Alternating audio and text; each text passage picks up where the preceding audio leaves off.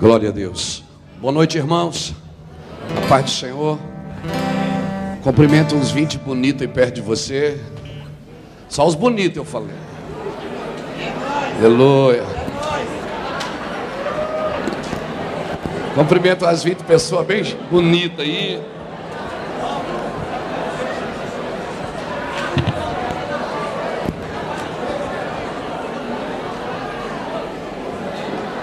Ele é o Senhor, Sua verdade vai sempre reinar.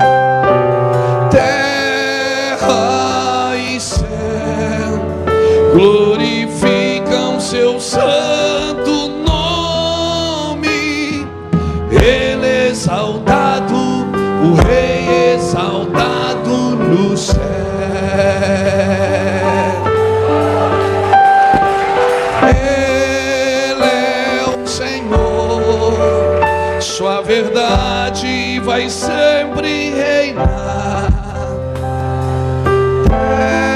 Terra e céu glorificam Seu santo nome.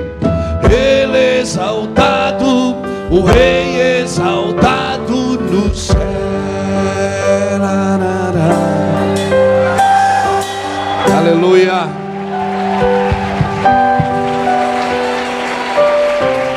Glória a Jesus. Estenda sua mão para mim aqui, me abençoa. Me recebe aí na sua cidade. Diga, Senhor, use esse cara aí, ele não merece, mas. Aleluia. Obrigado, Senhor. Isso. Ora mais, profetiza. Profetiza, querido. Te adoramos, Senhor. Te adoramos. Te adoramos, Abba. Te adoramos. Submetemos o nosso coração a Ti, Abba. Ninguém é maior do que o Senhor. Meu Senhor, meu amigo Jesus. Exaltado é o Teu nome entre as nações. A Ti a honra, a Ti a glória, a Ti o louvor, Senhor. Te exaltamos, Senhor, nesse lugar. Te exaltamos em Goiânia, te exaltamos nos céus de Goiânia. Cobre os céus de Goiânia com a tua glória, Senhor. Vem com o teu fogo, Senhor. Vem com a tua glória, pega a gente por dentro aqui, Senhor. Por favor, Senhor, organiza o nosso interior. Organiza a nossa capacidade, Deus, de entender. Nós queremos entender, Senhor, para dar uma resposta para o nosso chamado, dar uma resposta para a nossa vocação, Senhor. Senhor, obrigado, obrigado por estar aqui conosco. Obrigado por juntar os nossos irmãos, juntar os pastores. Obrigado, Senhor. Nosso interesse é servir ao Senhor. Temos um coração para te servir, Senhor. Declaramos que ninguém é maior do que você. Declaramos santidade e pureza. Declaramos santidade e pureza, Senhor. Fala conosco, Pai. Somos teus, Senhor. Tu me conheces, tu sabes que eu não sou nada. Tu sabes que eu estou debaixo das tuas mãos, debaixo da tua graça. Tu sabes que a tua graça é, é que me basta. Tu conheces as minhas mazelas, tu conheces as minhas fraquezas, Senhor. E eu submeto todas a ti, porque a minha graça, a tua graça me basta, Senhor. Guarda a minha casa, guarda os meus filhos. Esconde as minhas netas. Esconde tudo que leva nosso nome, nosso sobrenome, Senhor. Que foi o Senhor que nos deu. Só temos porque o Senhor nos deu. Não temos nada que não seja o Senhor que tenha nos dado. Não queremos nada além de Ti, Senhor. Além da Tua vontade, além do Teu querer. Por favor, Senhor, organiza a gente como igreja aqui nessa noite. Vem com a Tua glória, vem com o Teu amor, vem com o Teu fogo. Ilumina a nossa mente e nos dá entendimento. Que venha uma visão do céu, não a imaginação da nossa cabeça, Senhor. Sujeitos à tua vontade. Por favor, domina tudo. Coloca tudo em ordem, Senhor. Osso com osso, carne com carne, nervo com nervo. Coloca a pele onde precisa ser colocada. Vem com teu espírito e organize esse monte de ossos, Senhor. Por favor, Pai, em nome de Jesus. Aleluia, irmãos. Glória a Deus. Tome seu lugar, por favor. Bom demais estar aqui nessa, nessa noite. Irmãos, é um motivo de alegria estar aqui. Nós louvamos ao Senhor. É, está comigo a minha esposa. Fica de pé, meu amor. Aprecie com moderação. Aleluia. E assim, nós somos casados há 29 anos. Temos quatro filhos, quatro netas, está chegando a quinta neta. Temos uma calopsita, uma tartaruga e um cachorro. E as outras coisas nos foram acrescentadas. Isso é nosso mesmo. Aleluia. Nós somos pastores em Itajaí é, juntamente com uma, uma equipe multifuncional nos cinco ministérios. E nosso intuito é servir o Cordeiro até que ele vire leão nessa nação, amém? Louvado seja Deus. E entendendo que Jesus não está vindo para é, salvar a sua igreja, Jesus está vindo para governá-la. Amém? Salvar, ele já salvou, ele quer governar a sua igreja. Jesus quer governar o que é dele. Amém? E nosso coração é servir. Nós não temos outro propósito. Não estamos aqui por dinheiro. Não viemos é, tentar é, colocar uma placa do nosso ministério em ninguém. Não estamos aqui por um, um documento. Estamos aqui porque temos um encargo de Deus. Eu gostaria muito de estar na minha casa hoje. Amém? Tomando um café, comendo bolo de cenoura com chocolate. Amém? Depois passear no calçadão e, e ficar em casa. Mas eu não posso, eu tenho um encargo, Deus me deu e eu preciso cumprir um propósito. Eu fui chamado para isso, estou aqui para isso. Amém? Não queremos dividir nada, nosso propósito não é derrubar nada, não é dividir nada, não é tirar ninguém de lugar nenhum. O nosso propósito é só causar uma crise no seu interior fazer você pensar no evangelho que você está vivendo, que você está pregando ou que você está ouvindo. Esse é o nosso encargo, né? O nosso encargo é causar crise. Avivamento para mim não é a tampa voando, é o fundo caindo. Avivamento não é quando você sai alegre com o pregador, é quando você sai triste com você mesmo. Uma reunião como essa, você não precisa gostar do culto, você precisa entender ele. Porque nós só damos uma resposta para aquilo que entendemos. Mateus 3,19 diz que se alguém ouvir o evangelho do reino e não entender, vem o maligno e rouba-lhe a semente. Então, irmãos, entender talvez seja o dom prioritário desses dias. Nós precisamos entender o que nós estamos vivendo no Evangelho para dar uma resposta para Deus. Tem um texto da palavra de Deus que me impressiona e me pega muito forte que é Atos dos Apóstolos, no capítulo 8, versículo 26, quando a Bíblia conta a história de um eunuco que foi em Jerusalém adorar, e ele está vindo de volta para sua nação, pelo deserto, e lá em Samaria tem um homem chamado Filipe, um evangelista do Senhor, que está pregando debaixo de uma cruzada de milagres, o púlpito, a cidade cheia, a cidade se dobrando a Jesus, foi tão forte ali que até Simão Mágico se converteu. Até Simão Mágico aceitou Jesus. Aí Deus olha para Felipe, o Senhor Jesus diz: Felipe, sai daí, vai para o deserto. Irmão, quem é que tira pregador do púlpito e manda para o deserto? Eu sei quem faz isso. É verdade. E desses dias Deus está fazendo isso com a gente. Tem alguns de nós que Deus está tirando do púlpito e levando de volta para o deserto. Lugar de profeta não é na caverna, é no deserto. Quando um profeta está na caverna, eu estou na caverna. Porque quando você está na caverna, é porque você não concorda com o que Deus está fazendo. Deserto não, deserto é para restaurar o nosso interior. Lembra-te de todo o caminho que eu te fiz passar pelo deserto, é Deuteronômio capítulo 8 para te provar, para te humilhar, para te deixar ter fome, para depois te dar um maná que tu ainda não conhecias e que nem teus pais conheceram, para te dizer que nem só de pão vive o homem, mas de toda palavra que sai da boca de Deus. Aleluia. Então nós precisamos entender o propósito do deserto. Amém, irmãos. Diga para o irmão que está do seu lado: se você tem juízo, é melhor você ir embora agora, vai ser melhor para você. Fala para ele: Ó, é melhor você ir embora agora, para não complicar mais. Fala para ele. Diz assim, é melhor você ir embora agora, porque Deus vai te pegar por dentro aqui hoje. Deus vai te pegar por dentro. Não sabe o que acontece? Se comporta, você está numa igreja evangélica. Amém? Aleluia. Nós vamos, nós, vamos, nós vamos plantar bananeira aqui hoje. Amém? Vamos botar uma corda lá, vamos descer de tirolesa aqui. Aleluia. Aleluia.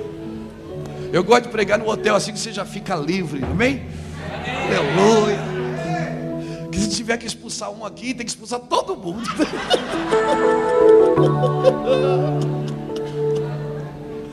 Ei, aleluia. Irmãos, Felipe estava no púlpito pregando. Deus tirou ele. O Senhor Jesus disse: Vai para o deserto, Felipe. Felipe foi para o deserto sem saber o que estava acontecendo. Chegou no deserto, estava passando uma carroça. O Espírito disse: Se achegue a essa carroça. Felipe chegou na carroça, corre do lado dela. Quando ele olha, ele vê, ele percebe que aquele eunuco estava discorrendo nas escrituras. E ele pergunta: Você entende o que você lê? Aquele homem disse: Como? Se ninguém me ensina. Felipe para a carroça, sobe com ele na carroça, pega as escrituras e começa a ministrar com ele. Quando ele vê água, ele fica apavorado. Ele diz: Só oh, tem água ali, eu posso ser batizado. Aí Felipe disse: Você já é dizimista?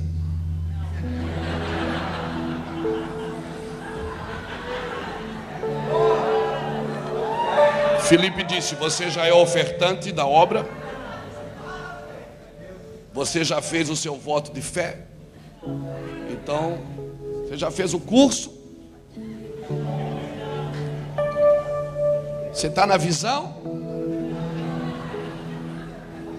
Irmão, eu vim aqui pregar evangelho para você.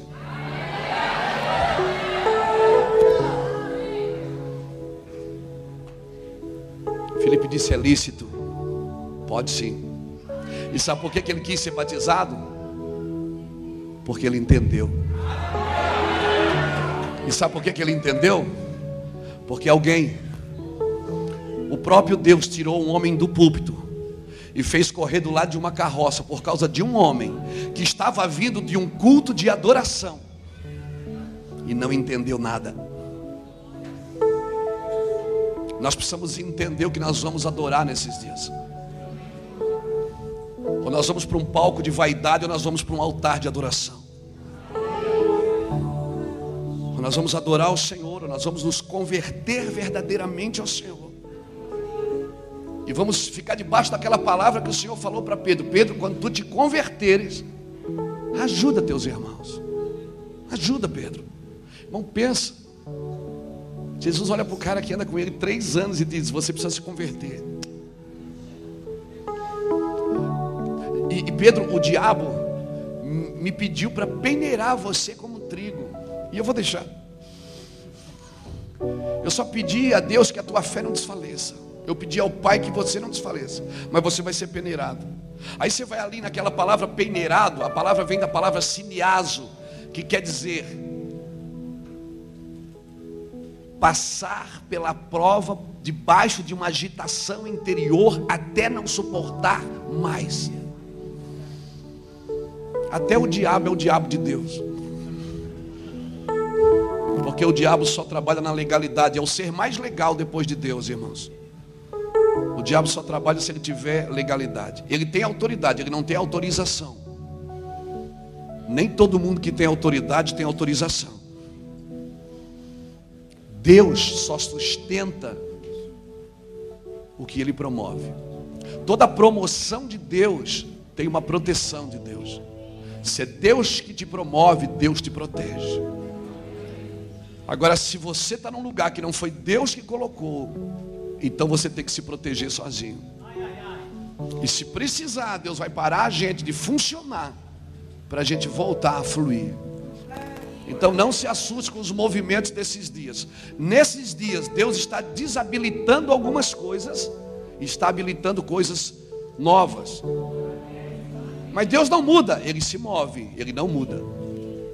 Então, nosso propósito aqui nessa noite, irmãos, pena que é uma noite só, mas Deus vai preparar outros momentos.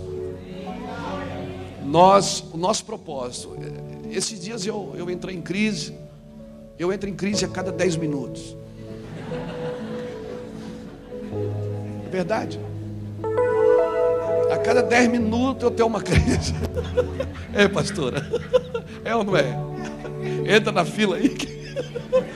Qual é a fila da crise? É aquela ali. Então é. Aleluia.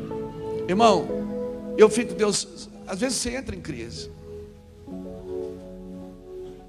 Porque você está ministrando, você está debaixo de uma graça de Deus, está sufocando a sua alma, matando ela, destruindo.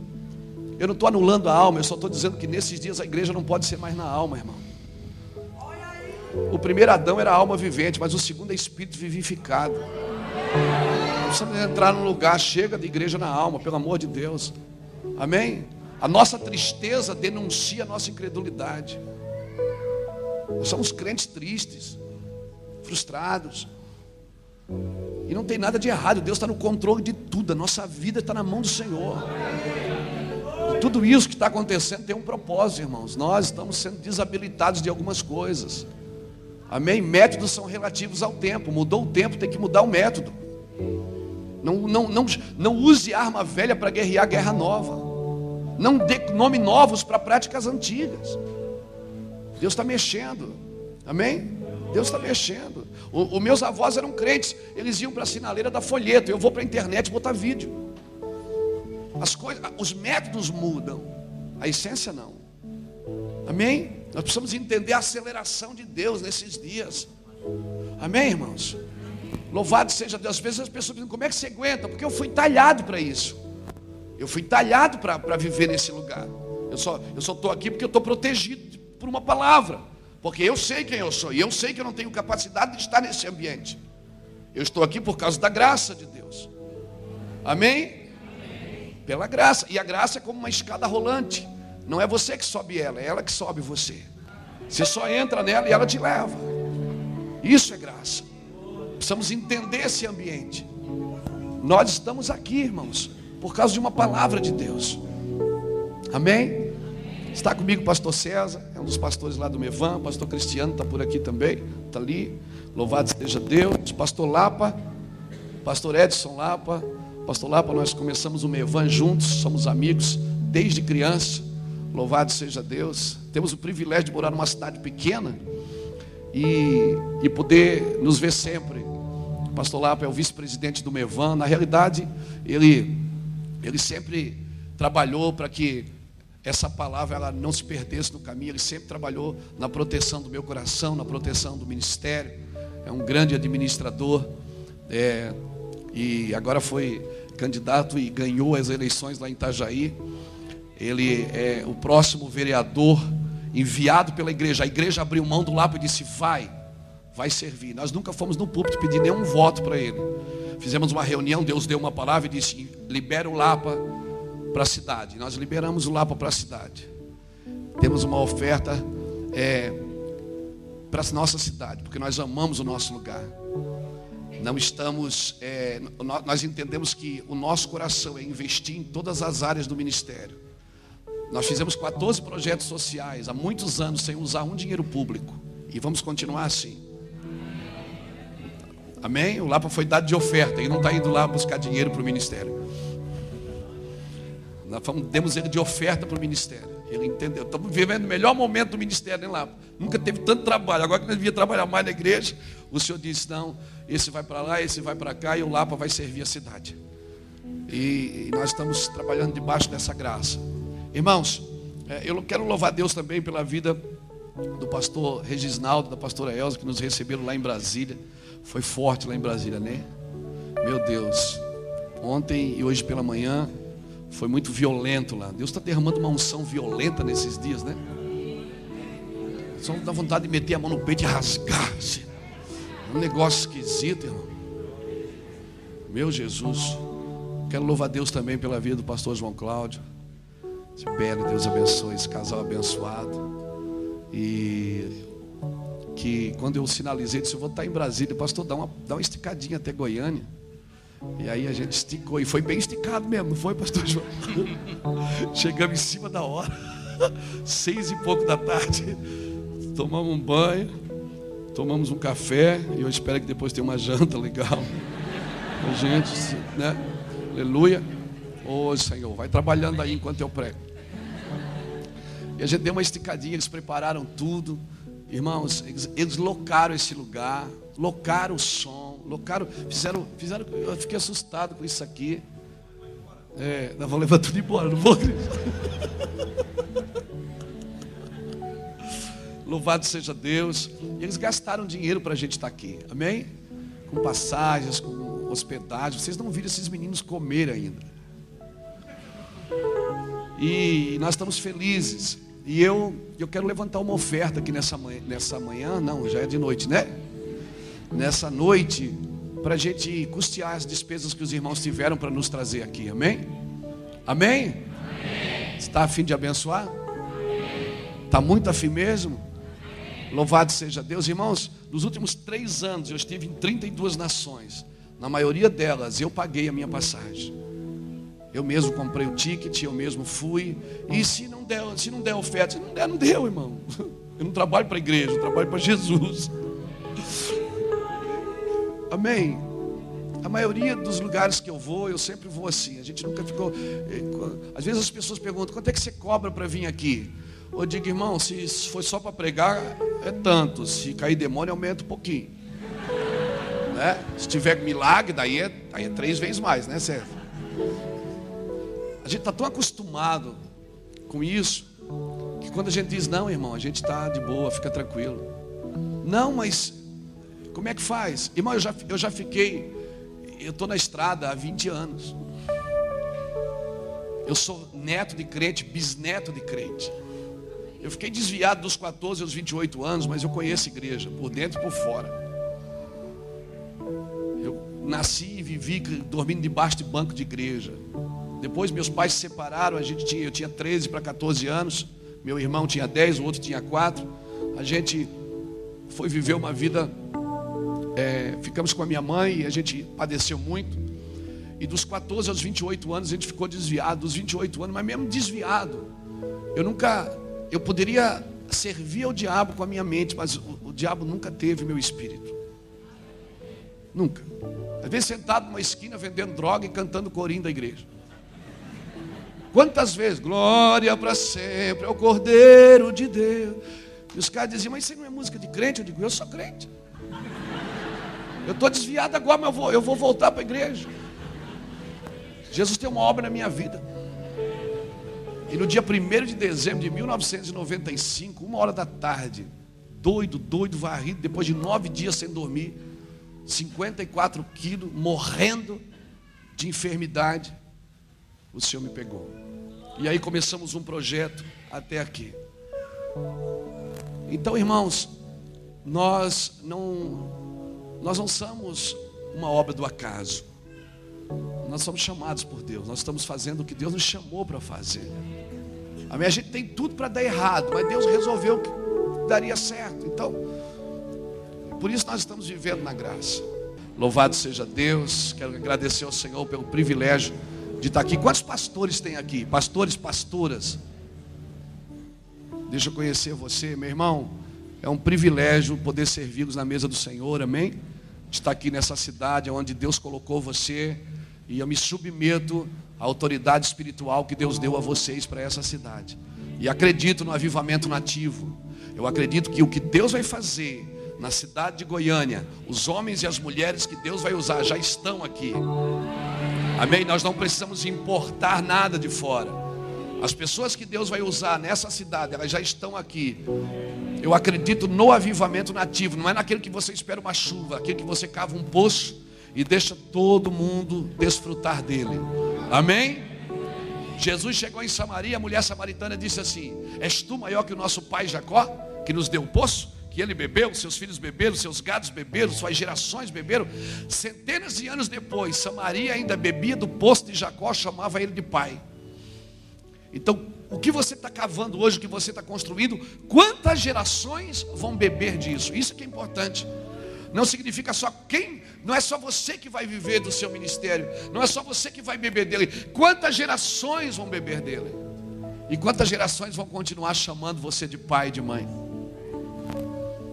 Irmãos, todos os profetas, hoje a gente lê livro de Spurgeon, a gente lê livro de Charles Finney. Eu estive em Londres com a minha esposa ministrando lá, a gente foi na casa de John Wesley, muito maravilhoso. Mas todos esses profetas, eles eram considerados hereges na sua geração. Porque o profeta ele sempre anda numa estação na frente. O profeta ele vê primeiro, por isso que ele, é, ele, ele tem mais crise do que os outros. Por isso que todo profeta precisa ser pastoreado. Porque ele vê primeiro. E é terrível ver primeiro.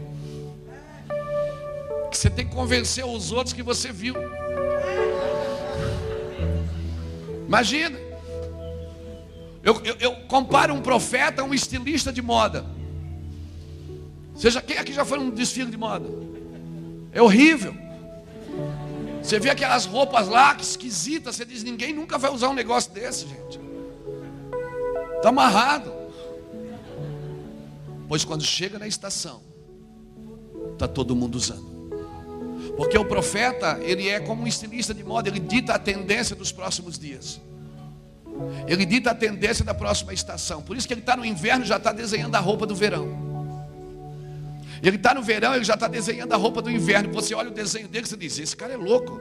E quer saber quando um profeta profetiza, não tem nada ruim, está tudo bem. Ele diz: Mas vai ficar ruim. Ninguém acredita por causa disso, porque as circunstâncias não dizem que vai ficar ruim. E o profeta chega e ele diz: Olha, assim diz o Senhor. E o profeta não é quem tem o dom de profecia. Quem tem o dom de profecia profetiza o indivíduo. Diz: Ó, oh, meu filho, Deus vai te dar vitória. Deus vai te dar isso, vai te dar aquilo. O ministério profético, não, ele não profetiza ao indivíduo, ele profetiza a um território ele profetiza a nações, ele, ele fala a, a, nações, ele fala a ambientes. Por isso que os profetas de Israel, eles chegavam e diziam: Ó oh, Israel, assim diz o Senhor. E quer saber, Israel só amou seus profetas depois que eles morreram. Então não tem nada de errado com você, querido. Fica tranquilo. Amém? Amém? Amém. Louvado seja Deus. Vamos começar?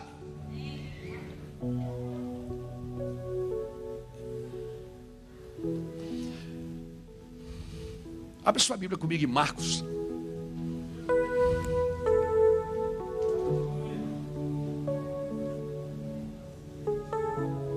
Tem um irmão que está no nosso meio, Nando Alves. Ora vem, ele gravou esse CD aqui.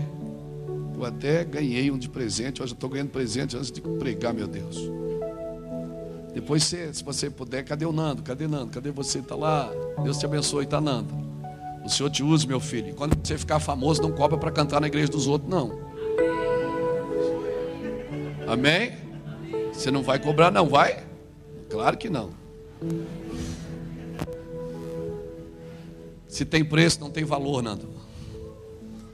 Tudo que tem preço não tem valor. Esse foi o erro do diabo, achar que você tinha preço. Jesus, conhecendo o teu valor, foi lá e pagou o preço. E hoje. Hoje você vale mais do que o mundo inteiro, não tem mais preço, cara. Nós precisamos voltar a um avivamento genuíno, irmãos. Amém. Amém, irmãos. Todos nós que vivemos da obra precisamos dos recursos, mas nós temos que usar os recursos para ganhar pessoas, não usar as pessoas para ganhar recursos. Nós precisamos voltar para o princípio correto das coisas. Deus não dá para você ter, Ele dá para você fazer. E saiba de uma coisa que eu aprendi com o Espírito Santo: o dinheiro não é seu amigo, ou ele é seu servo, ou é seu senhor. Ele não é seu amigo, não tem uma relação de amizade com o dinheiro, senão ele vai trair você. Ou ele é teu servo, te obedece, você é senhor de todas as coisas, ou ele vai querer exercer uma função de autoridade sobre a sua vida. Mamão, irmão, eu já vou pregar, mas deixa eu só falar de mamão aqui. Não, é importante. Isso é importante. Porque uma das coisas que Deus vai restaurar na igreja é isso. Amém? É a condição financeira da igreja. Irmão, você olha para Apocalipse, você vê Deus dizendo para a igreja rica: Pensas que tu é rica, mas tu és pobre. Para a igreja pobre, ele diz: Pensas que tu és pobre, mas tu és rico. É uma coisa, Deus é, se Deus não é gente, é um negócio esquisito. Mamon, ele não exerce só influência em quem tem, ele exerce influência também em quem não tem. Para quem tem mamon, diz assim: ó, pode fazer, você pode, você tem dinheiro. Para quem não tem, ele diz: você não pode fazer, você não pode, você não tem dinheiro, você é pobre. Para uns, mamon quer ser o teto, ó, você só pode vir até aqui. Para outros, ele quer ser o fundamento. Pode fazer o que você quiser, que você tem dinheiro. Mamon ele quer exercer influência em quem tem e em quem não tem. Agora não é o dinheiro que te move, irmãos. Como não é o dinheiro que te move, não é ele que te para. Só tem poder para parar você aquilo que te move. O que te move? Só esse pode te parar. Só tem poder para te parar aquilo que te move. Se não é o dinheiro que te move, ele não tem poder para te parar. Mesmo sem ter, Deus vai chamar você para fazer algumas coisas. E quer saber de uma coisa? Sempre que Deus chamar você para fazer alguma coisa, você não tem condição de fazer. E você tem certeza então que foi Deus que te chamou. Porque só Deus acredita numa coisa dessa. Sempre que Deus te chama, você não está apto para aquilo. Você não tem o dinheiro suficiente para aquilo. Você não tem a capacidade intelectual para aquilo. Isso é um chamado. Então você tem certeza que Deus te chamou. Sabe como eu defino o chamado? Uma obra incrível dado a alguém inadequado para fazer algo impossível por um tempo indeterminado sem um recurso suficiente. Para mim, chamado é isso. Uma obra incrível dado a alguém inadequado para fazer algo impossível por um tempo indeterminado e sem o recurso suficiente. Se você encaixa aí, glorifica Jesus. Abra sua Bíblia em Marcos capítulo 8, versículo 22. Feliz de ver o meu amigo pastor Eurípides, esse homem abençoado. Eurípides é uma benção, irmãos. Tem um ministério, um encargo muito forte nessa nação de restauração. É um restaurador da igreja. É um restaurador de lares, Eurípides. Que Deus te use muito nesse tempo, querido. Muito. Louvado seja Deus. Feliz de ver Marquinho, Miltim. Vocês não ficam velhos, vocês dormem no formol. Oh meu Deus, que gente linda. Não, também não vamos exagerar, né?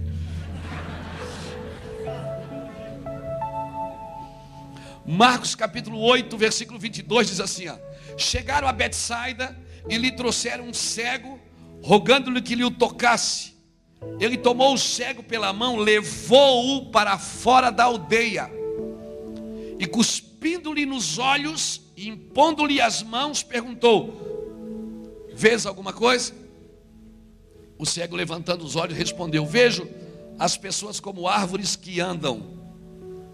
Tornou Jesus a pôr-lhe as mãos nos olhos, e ele, olhando firmemente, ficou restabelecido e já via ao longe distintamente a todos. Mandou Jesus para casa, dizendo: Não entre mais na aldeia. Não, diga para alguém que está do seu lado aí, profetiza, diga: Não entra mais na aldeia, meu filho. Diga se você está vendo você não pode voltar mais para a aldeia.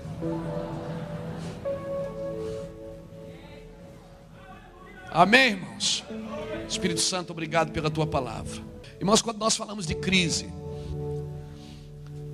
quando eu falei, abri essa reunião dizendo que eu entro em crise a cada 10 minutos, não é uma crise de identidade, não é uma crise é, de necessidade, não é uma crise de carência, é uma crise de saber se eu estou adequado para fazer aquilo que Deus me chamou para fazer. Porque quando eu vou orar, eu não vou dar conselhos para Deus de dizer o que Ele tem que fazer, como se Ele não soubesse o que fazer. Oração é para mim me adequar àquilo que Deus está fazendo. Paulo me chama de cooperador. Em Efésios 4, Paulo diz que eu sou dispenseiro dos mistérios de Cristo. Paulo diz: Nós somos dispenseiros. A palavra dispenseiros vem da palavra economia, que é a mesma palavra para economia. Paulo está dizendo: Você é um administrador dos mistérios. Agora imagina, Deus chamar alguém para administrar mistérios. Deus chamar você para administrar mistério. Como que se administra mistério? Liberando ele no tempo certo, dando a comida na hora certa, do jeito certo. Porque embora a gente diz, essa nação está com fome, cuidado, a fome também é perigosa. Você já chegou em casa com fome? Quando você chega em casa de noite com fome, aquela pizza de cinco dias na geladeira, ela vai. Aquele refrigerante sem gás, ele vai também, você esquenta no micro-ondas e come queimando, para não endurecer. Porque uma geração com fome, uma geração com fome, sem entendimento, ela acaba comendo qualquer coisa que aparece também. E muitas vezes nós trabalhamos na unidade, porque nós somos unidos em Cristo. Oh, oh, oh, oh. Nós somos unidos em Cristo, mas nem tudo que nós estamos tentando unir é do corpo de Cristo. Estão me ouvindo? O PA saiu. Te amarro, Satanás, em nome de Jesus. Nem tudo que nós estamos tentando unir no corpo é do corpo. Nós temos que discernir o que é do corpo de Cristo. O que é do corpo vai estar unido no corpo. O que não é do corpo não vai encaixar no corpo, irmãos. Nós estamos estudando essa palavra. A palavra prótese, ela vem da palavra propósito. Quando nós saímos do propósito, nós criamos próteses para voltar a funcionar, porque nós temos a ditadura do, fun do funcionamento. Tem que funcionar. Se não funciona, corta e põe uma prótese. E nós, como igreja, às vezes a gente tem que parar de funcionar para voltar a fluir. E tudo que não funciona perto da gente, não é de Deus.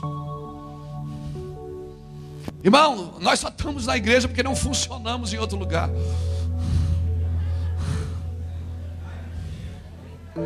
Essa é a hora que você diz: é verdade, meu Deus.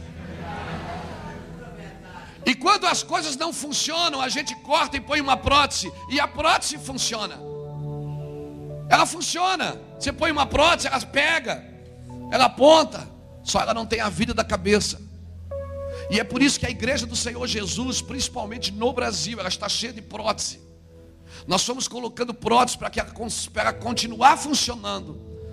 E nós vamos perdendo o propósito.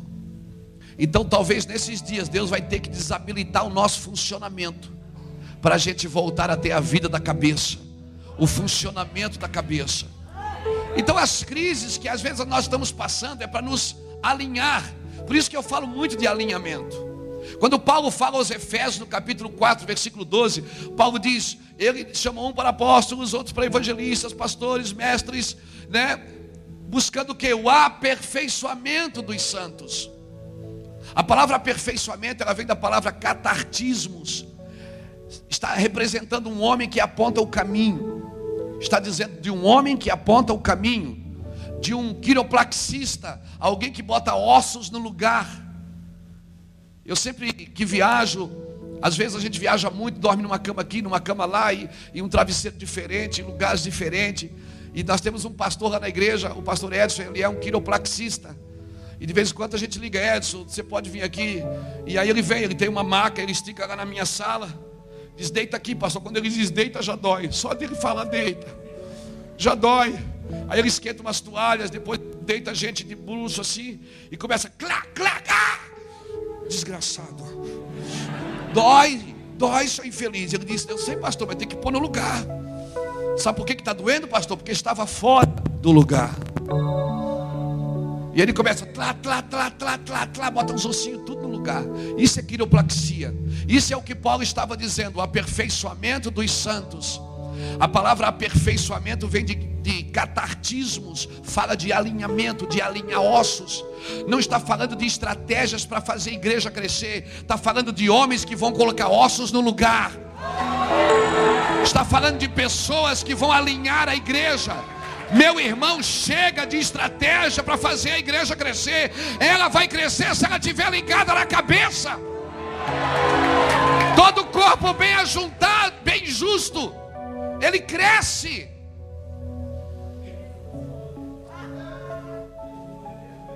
Irmãos, estratégias. Eu não sou contra estratégia, eu também tenho estratégia. Eu sou pastor da mesma igreja há 16 anos.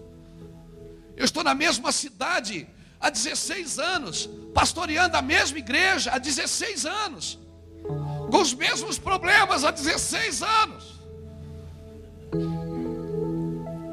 A gente sabe o que é cuidar de igreja. Chega de estratégia, irmãos. Estratégias têm prazo de validade. Por quê? Porque seus filhos não herdam estratégias. Lê Deuteronômio 29, 29, diz assim: As coisas encobertas pertencem ao Senhor, mas as reveladas pertencem a nós e a nossos filhos para sempre. Para quê? Para que cumpramos todas as palavras desta lei. Diga comigo, revelação. A palavra revelação significa isso, revelar a ação. Quando Deus dá revelação, Ele está dizendo, Luiz, eu vou fazer isso. Revelação não é para você pregar, é para você se alinhar num catartismos com aquilo que Deus está fazendo. A palavra revelação não é para você pegar uma mensagem, meu Deus, nunca ninguém pregou isso aqui, eu vou arrebentar. Não. Revelação é para você se alinhar com o que Deus está fazendo, por isso que você é dispenseiro dos mistérios, para você não ficar de fora com o que Deus está fazendo nesses dias, irmãos. Nós queremos fazer muitas coisas porque nós somos funcionais e graças a Deus por isso. E nós temos que funcionar, mas nós temos que estar ligado à vida da cabeça. Por isso que revelação tem prazo de validade, por, ou melhor, estratégias. Por isso que a cada 10 anos aparece uma estratégia nova na nossa nação. Por quê? Porque meus filhos não vão herdar estratégia. Meus filhos vão herdar revelação. Meus filhos vão herdar revelação. As coisas reveladas são para nós e para nossos filhos para sempre. A palavra que te salvou vai salvar teus filhos. A palavra que te posicionou no ministério vai posicionar seus filhos. Agora a estratégia deles vai ser diferente. Meu bisavô tinha uma fazenda, meu avô tinha uma chácara, meu pai tinha uma horta e eu tenho um abridor de lata. As coisas vão acelerando, irmãos. E eu preciso entender os toques e os movimentos de cada coisa para esses dias. Aleluia. Nós temos que entender onde nós estamos no ambiente, senão nós não vamos dar uma resposta para o lugar. Nos reunimos no domingo, enchemos a igreja no domingo e as igrejas estão cheias de pessoas vazias, que não conhecem a Deus, que não sabem discernir a mão direita da esquerda, pessoas fazendo campanhas para ganhar coisas que já são suas por herança, mas ninguém diz para ela que elas são herdeiras. Pessoas na fila da bênção há 30 anos esperando alguém pôr a mão na sua cabeça, quando essas pessoas já deveriam estar num catartismo, alinhada com a glória de Deus, alinhada com o propósito do Senhor para a sua nação. Nós precisamos nos alinhar. Nós precisamos, irmãos. E isso requer de nós humildade. Como líderes, nós vamos ter que nos jogar no chão. Alguém perguntou para mim esses dias, Eurípides. Por que, que as pessoas não caem mais na unção, pastor? Antigamente o senhor vinha fazer assim, ó, receba. Eu digo porque hoje Deus está derrubando a gente por dentro. Hoje ninguém, a, a, a, gente não cai, a gente se joga. Quando a gente vê a glória, a gente se humilha. Oh meu Deus. A gente não está mais na fila para cair na unção. Deus está derrubando conceitos, resgatando princípios, restaurando valores. E hoje, ninguém mais precisa. Veja bem, eu não estou anulando um movimento, eu estou dizendo que movimentos também têm prazos de validade. Eu estou dizendo que há um tempo e um modo para todas as coisas, como diz Eclesiastes. Eu não estou anulando o movimento dos meus irmãos, pelo amor de Deus. Não é isso. Eu não estou dizendo, tirando os marcos antigos, muita gente morreu para você estar com essa Bíblia na mão. Muita gente morreu. Você já, você já estudou sobre Goiânia? Quem abriu a primeira igreja? Quem sofreu? Quantas pessoas foram mortas? Quem já morreu? por causa do Evangelho. Nós não podemos chegar aqui agora, agora. Deus está levantando uma nova visão. Não. Deus não é Deus de próxima, Deus não é Deus de nova geração, Ele é Deus de próxima geração. Uma geração contará as maravilhas para outra geração. Aleluia. Nós precisamos entender isso, irmãos, e respeitar os movimentos de cada geração e entender a nossa geração agora.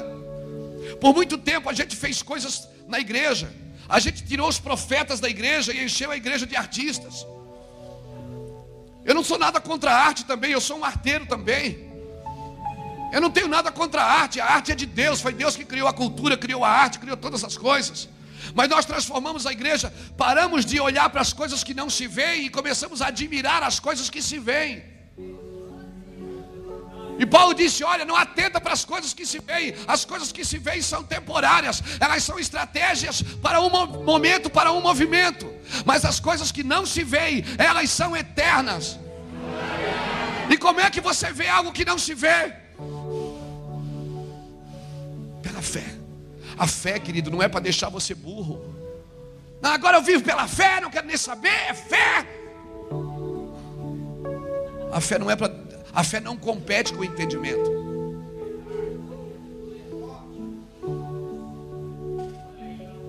Hebreus capítulo 11, versículo 3, a Bíblia diz: Pela fé nós entendemos que os mundos foram criados, que o visível se fez pelo invisível.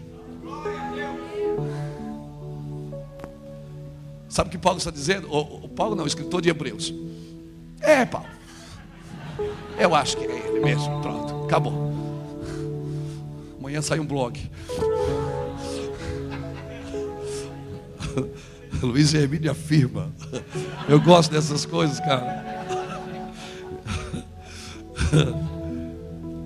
Paulo, ah, o escritor de Hebreus. o escritor de Hebreus está dizendo: pela fé nós entendemos. Entenda as coisas que você vê e tenha fé nas que não se vê. É isso que, Paulo, que o escritor de Hebreus está dizendo. É isso. Nós não estamos competindo com o entendimento. Nós temos que entender, ver o que Deus está mostrando. Jeremias capítulo 1, versículo 10. Vê, Jeremias, hoje eu te ponho sobre os reinos. Como é que Deus vai colocar alguém sobre reinos se essa pessoa não vê? Ele disse primeiro: Vê, Jeremias, hoje eu te ponho sobre os reinos para derrubar, arrancar, destruir e arruinar, e depois plantar e edificar. Irmão, por 10, 12 anos eu andei nessa nação com uma marreta na mão, quebrando parede, destruindo coluna, dando pau em todo mundo. De um ano e meio para cá, o Senhor disse: Vou trocar sua ferramenta. Vou tirar a marreta da sua mão e vou botar um prumo. Você vai trabalhar nos fundamentos. Eu tenho aprendido isso, inclusive comigo, inclusive no nosso lar, inclusive na nossa casa. Deus disse: Eu te chamei para fluir, cara. Não foi para funcionar. Por favor, irmãos, não coloque mais nada na igreja que Deus não colocou. Não coloque. Eu posso dar um conselho de pastor amigo, e é muito bom que eu esteja em dezembro. Ano que vem, não faça seu plano de vida, seu projeto de vida. Pergunta para Deus, joga tudo no chão e diz: Senhor, o que, que eu vou fazer ano que vem? Fala para mim, eu estou adequado, Senhor, ao teu chamado? O Senhor me chamou para isso mesmo. Eu estou fazendo a coisa certa, Senhor. É, é, Senhor, me dá, faz isso. Porque, Senhor, se esse carro não é meu, eu quero dar para o Senhor. Avivamento, querido. Não é você juntar 10 mil pessoas numa igreja. Avivamento é você enviar 10 mil pessoas para as nações. Avivamento é você enviar pessoas. Igreja grande não impressiona Deus. O que impressiona Deus é uma grande igreja. E uma grande igreja é diferente de uma igreja grande. Uma igreja grande pode ter mais gente e não ser uma grande igreja. Grande igreja é aquela que está alinhada, catartismos. Ela está alinhada com o aperfeiçoamento dos céus. Então se prepara, querido. Deixa Deus trabalhar. Não tenha medo de perder. Aleluia. Aleluia. Pastor, mas se eu, se eu perder, não vai significar que eu estou me abenço, estou sendo amaldiçoado. Irmão, deixa eu te falar uma coisa que eu aprendi. Se servir para você, você pega. Se não dá para o irmão estar tá do seu lado. Quando Deus quer provar um homem, Deus não tira nada dele. Deus tira quando Deus quer abençoar.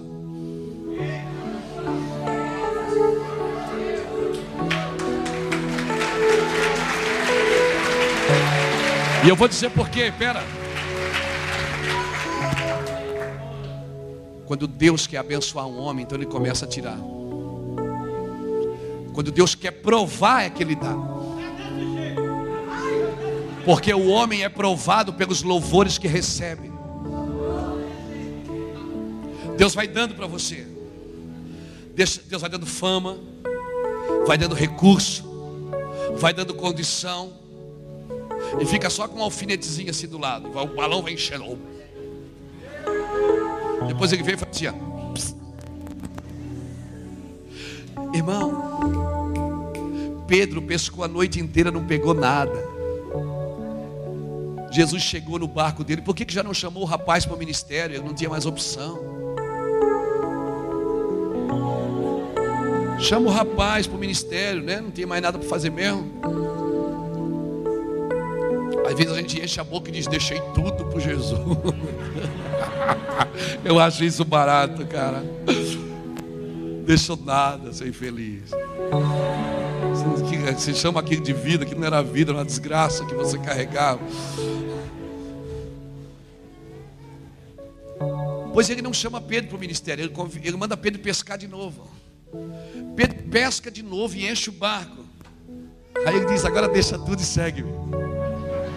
Só para não ser a última opção de Pedro.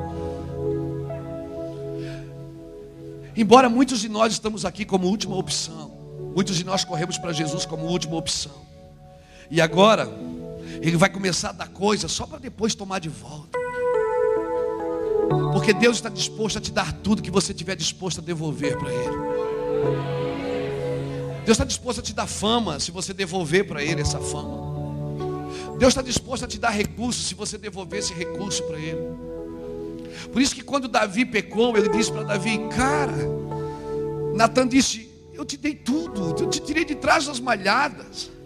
Eu te abençoei, eu te dei isso. Se isso fosse pouco, tu pedia e eu te daria mais.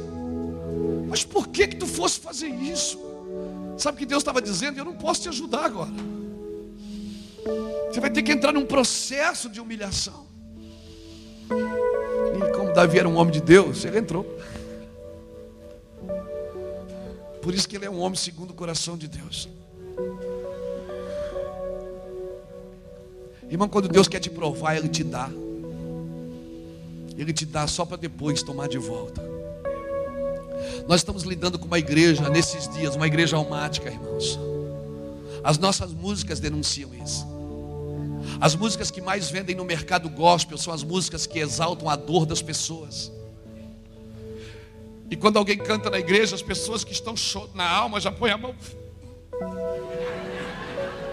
Aí já sai um profeta e já põe a mão na cabeça, né? Já vi alguém chorando e diz: Ó, oh, assim te digo eu, filha minha.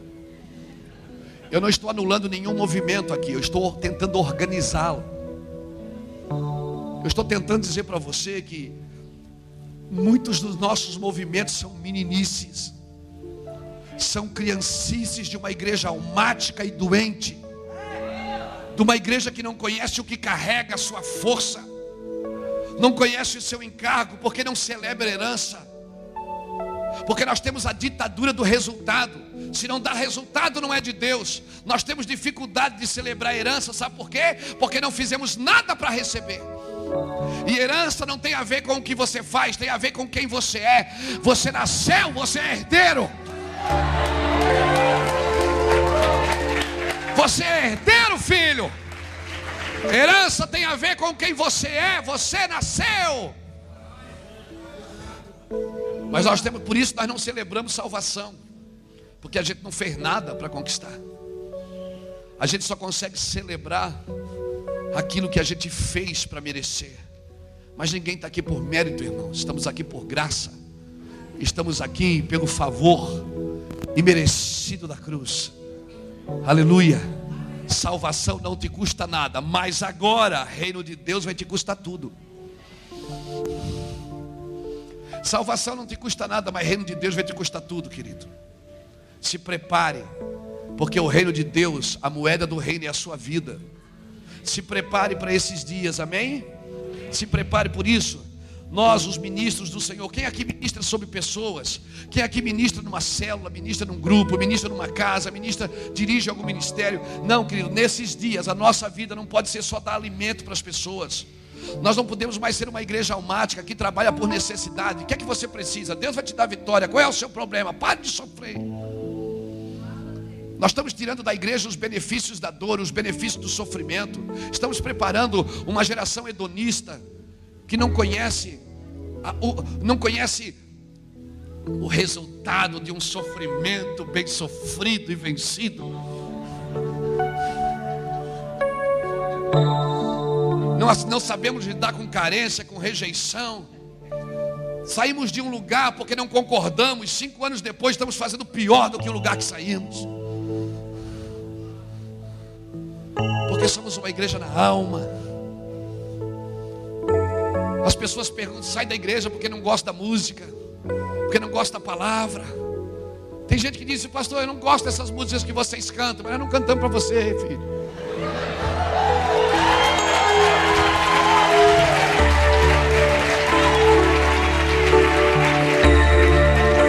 Os valores foram mudados, pastores. As pessoas acham que a gente trabalha para elas.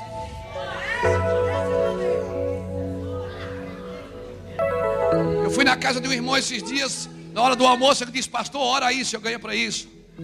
Eu digo: Ora você, seu infeliz. Trabalho para você não. Porque as pessoas estão mal acostumadas, mas a culpa não é delas, a culpa é nossa. O povo quer adorar a Deus. A culpa é nossa, dos ministros. Quando Israel pediu um Deus para Arão, não pediu um bezerro. Israel não disse, Arão, nos dá um bezerro de ouro. Não. Israel disse, Arão, nos dá um Deus. O Deus que nos tirou do Egito. E sabe por que, que Israel adorou um bezerro? Porque Arão deu um bezerro. Porque o povo sempre adora o Deus do seu líder. Se o Deus do líder for dinheiro, o povo vai adorar dinheiro. Se o Deus do líder for fama, o povo vai adorar a fama. Se o Deus do líder for orgulho, o povo vai adorar orgulho. Mas se o Deus do líder for Jesus, Yeshua, o Messias, meu Deus, o povo não tem vida. Sem Jesus, eles vão adorar Jesus. Que Deus que nós estamos dando para as pessoas. As pessoas vão adorar o Deus que você está dando para ela.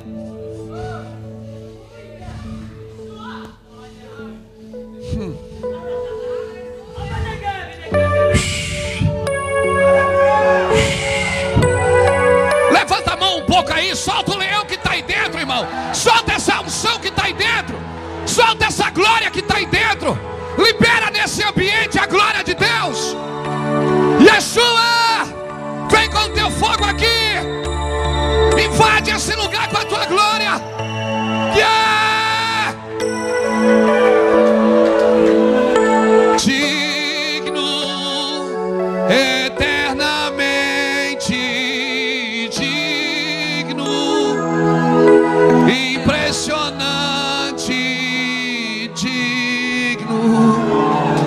Diante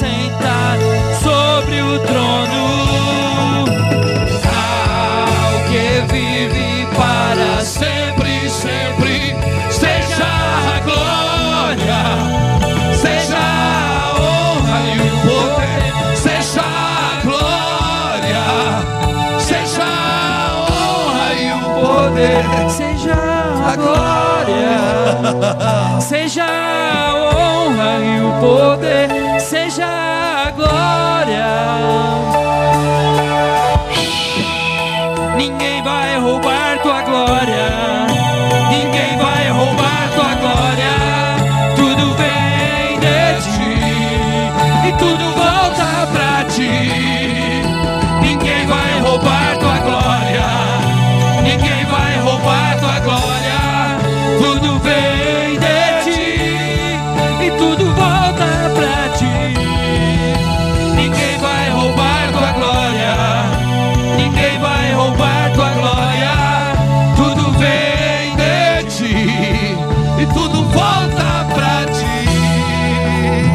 vai roubar tua glória.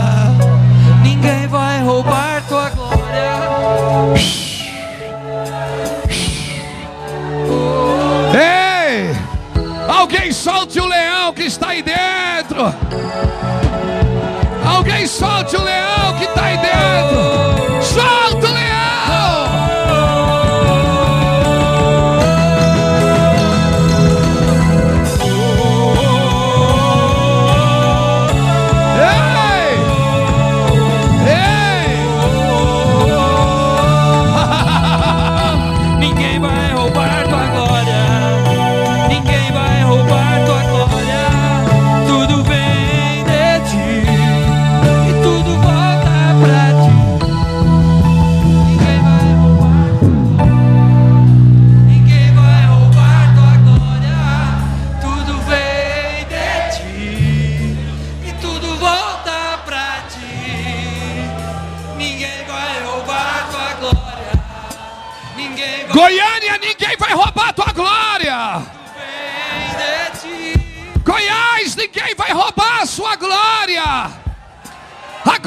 Jesus.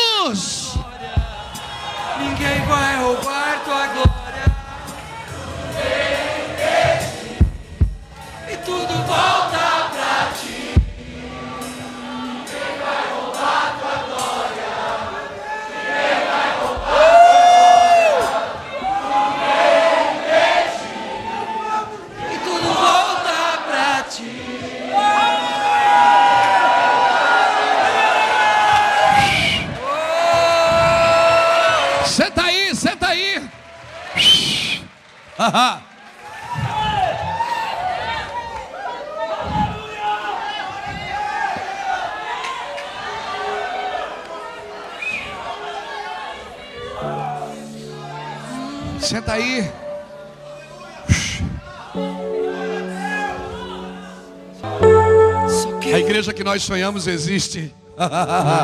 só quero tua face. A unção que nós sonhamos existe. Ela não é o Mevan. O Mevan é só um útero que gera filhos para o Senhor. Nosso maior trabalho é não virar uma denominação. Meu maior trabalho, a minha maior labuta é não deixar as pessoas idolatrarem. E não deixar a gente virar uma denominação. O meu maior trabalho é derrubar as expectativas das pessoas na gente. O meu trabalho não é criar expectativa em você, é dizer para você que tudo que você vai ser, vai ter e vai fazer já está em você. E ninguém pode tirar isso de você. Meu trabalho é só tirar o lacre, é só tirar a tampinha. E dizer para você, flua, flua. Eu não vim aqui tirar uma sua espada e dar a minha e dizer, ó, pega a minha agora, porque agora você vai. Não, eu vim aqui honrar o que você carrega. Reconhecer o que Deus deu a você. E se nós juntarmos as peças como um grande jogo de Lego, cada um carrega algo relevante, e uma das coisas que nós precisamos entender para que um avivamento venha para um lugar é respeitar as diferenças de cada um respeitar os movimentos de cada um. Aleluia. Se nós não respeitamos os movimentos, então o que estamos construindo é Babilônia. Porque Babilônia teve que parar por causa das diferenças. Mas o reino não. Quando o Pentecoste veio em Atos capítulo 2, havia pelo menos 17 nações em Jerusalém, e todas elas entenderam cada uma no seu idioma. Porque quando a glória de Deus vem, cada um entende no seu idioma. Um pula, o outro dança, o outro roda, o outro se joga no chão. Eu amo isso, irmão, no corpo de Cristo, quando eu respeito as diferenças de cada movimento. Os filhos diferentes sentados na mesa, cada osso correndo para o seu osso e formando um grande exército.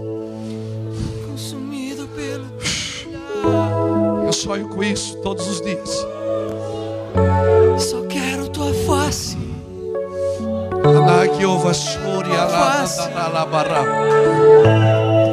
Ser consumido pelo teu olhar. Tua face. Só quero tua face. Ser consumido pelo teu olhar. Só quero tua face. Só quero tua face. O Senhor está nos chamando. O Senhor está nos chamando. Estou escrevendo um livro que se chama Chamados para Estar com Ele. Quando Deus entrou no jardim e chamou Adão, não é porque ele não sabia onde Adão estava. Quando Deus chama você, não é porque ele não sabe onde você está, é porque você não sabe aonde você está. Que você não sabe o que fez. Adão disse: Senhor, eu estou escondido porque eu estou com medo, porque estou nu. Deus disse: Quem falou para você que você está nu? Ou seja, quem você está ouvindo agora? Você não está me ouvindo mais. Quem disse para você que você está nu? Foi a sua consciência, Adão. Você, você sabe o que fez. A sua consciência está dizendo para você que você está nu. E o primeiro sacrifício de Deus foi matar um animal, tirar o couro e vestir Adão. O primeiro sacrifício pela humanidade foi Deus quem deu, sempre é Ele quem dá.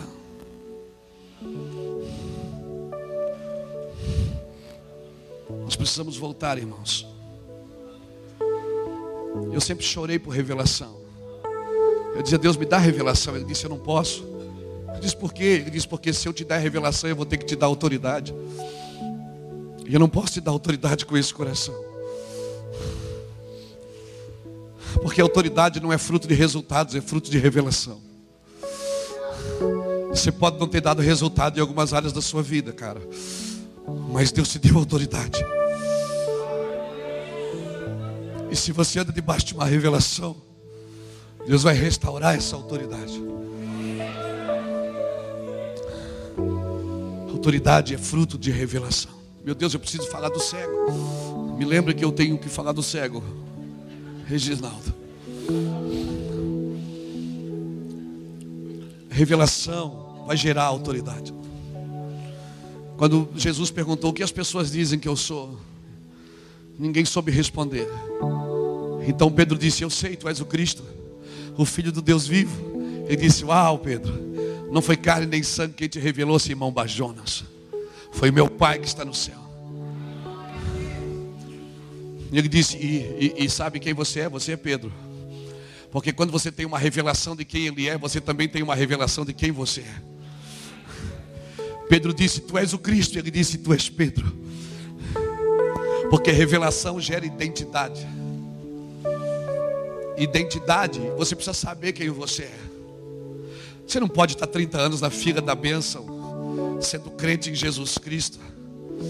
Você não pode estar 30 anos esperando alguém pôr a mão na sua cabeça para que você se sinta mais aliviado da sua dor.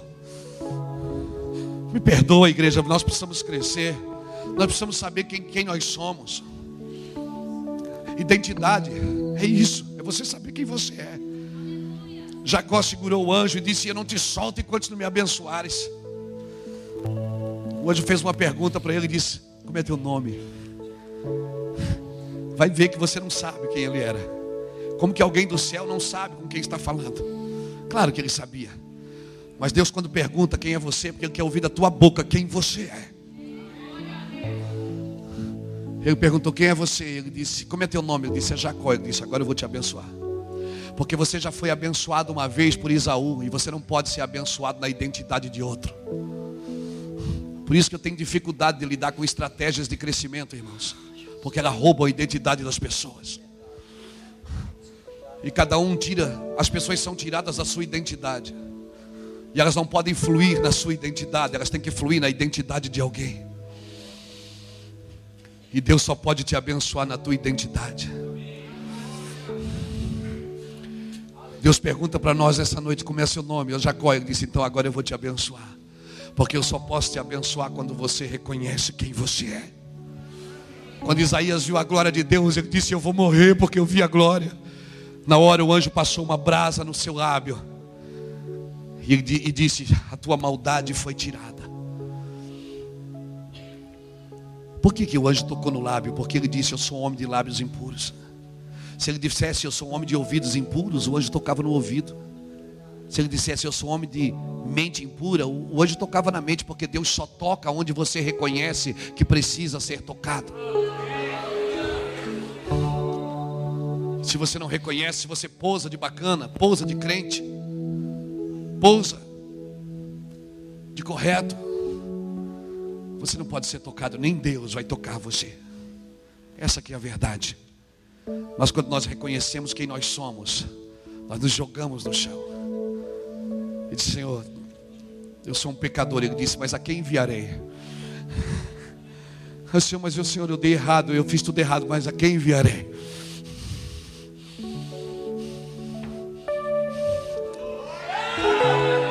Manda eu mesmo, Senhor, manda eu mesmo. O Senhor está sem opção? Não, Ele tem opções. O Senhor tem opções. Mas o Senhor chamou você. Quando Deus chamou aquele cego, Jesus chegou na aldeia de Betsaida. Tinha um cego, foi trazido para ele um cego na aldeia. Sabe o que ele fez primeiro? Ele tirou o cego da aldeia. Deus vai tirar você desse ambiente primeiro. Deus não pode te curar num ambiente que não entendeu o que é restauração. Por isso que às vezes Deus tem que tirar você desse lugar. E olha que eu não estou falando muitas vezes nem de lugares físicos, eu estou falando de lugares que você entrou no espírito, na alma, na mente, prisões que você entrou. Irmãos, nós somos libertadores. Eu apresentei o pastor Eurípides aqui, ele é um libertador, eu conheço. Conheço o seu trabalho. Eu sou um libertador. Eu sento com o pastor. Sexta-feira à tarde eu atendi 16 pastores à tarde. Das duas da tarde às 10 da noite. Meia hora para cada um. Eu saí, eu estava cansado. Nós fomos para casa, ainda se fez alguma coisa para a gente comer, eu estava morto. No outro dia eu nem consegui pregar no café de pastores. Eu sei o que é ser um libertador. Mas irmãos, cura interior é para quem está na alma. Tem gente que já fez tanta cura interior que não tem mais nem interior.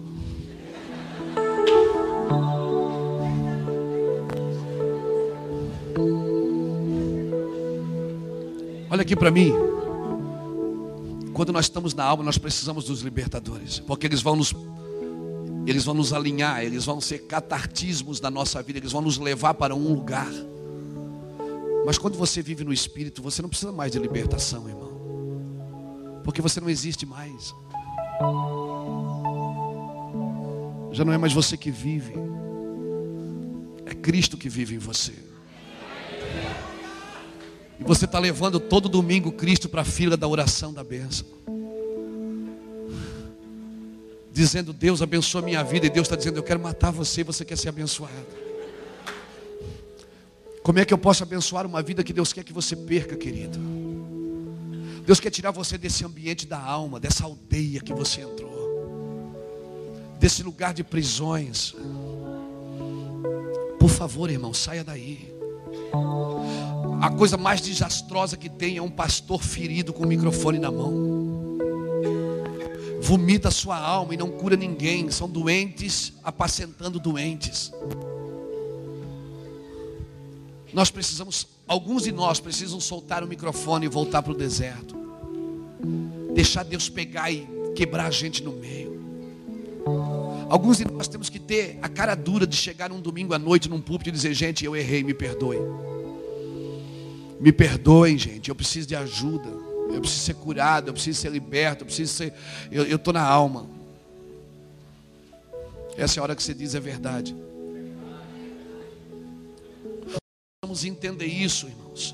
Nós queremos firmar a igreja no resultado, ela tem que ser firmada numa revelação. A primeira vez que a Bíblia fala de igreja foi porque Pedro soube quem era Jesus. A igreja nasceu de uma revelação. Nós não podemos abrir uma sala aqui, uma sala ali, chamar isso de igreja. Porque nós não temos noção, às vezes, do que é igreja. Por quê? Porque não temos noção do que é sacerdócio. Se eu não entender meu sacerdócio, eu não vou entender o que é igreja. Se eu não entender o que é igreja, eu não vou entender o que é reino. Amém? O meu sacerdócio é para ser exercido em qualquer ambiente. Amém? Por muito tempo a gente parou tudo lá fora e trouxe tudo para a igreja. Agora nós temos que pegar a igreja e levar para todos os lugares que nós estamos. Todos os lugares. Se você é um médico, leva a igreja para o hospital. Se você é um político, leva a igreja para lá. É, mas a política e a igreja não combina. Não combina é a política na igreja, mas a igreja na política ditando o que os homens precisam fazer, quebrando princípios errados sobre família, restaurando valores. Claro que funciona.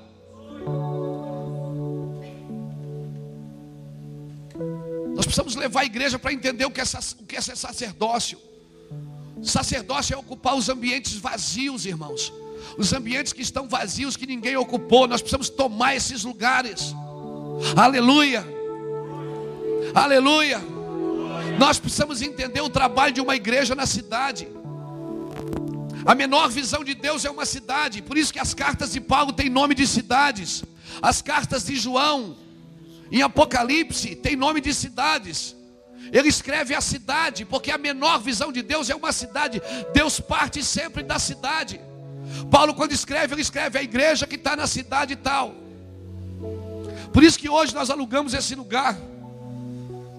Eu recebi inúmeros convites para estar todos os dias em uma igreja. Mas a gente preferiu estar aqui hoje num hotel para juntar várias igrejas. Porque o pastor às vezes não tem medo do diabo, ele tem medo de outro pastor. Às vezes tem dificuldade de um ir na igreja do outro, meu irmão. Que isso? Onde que, que evangelho é esse? Ah, mas é porque vão pegar minhas ovelhas. Não é sua, não, filho.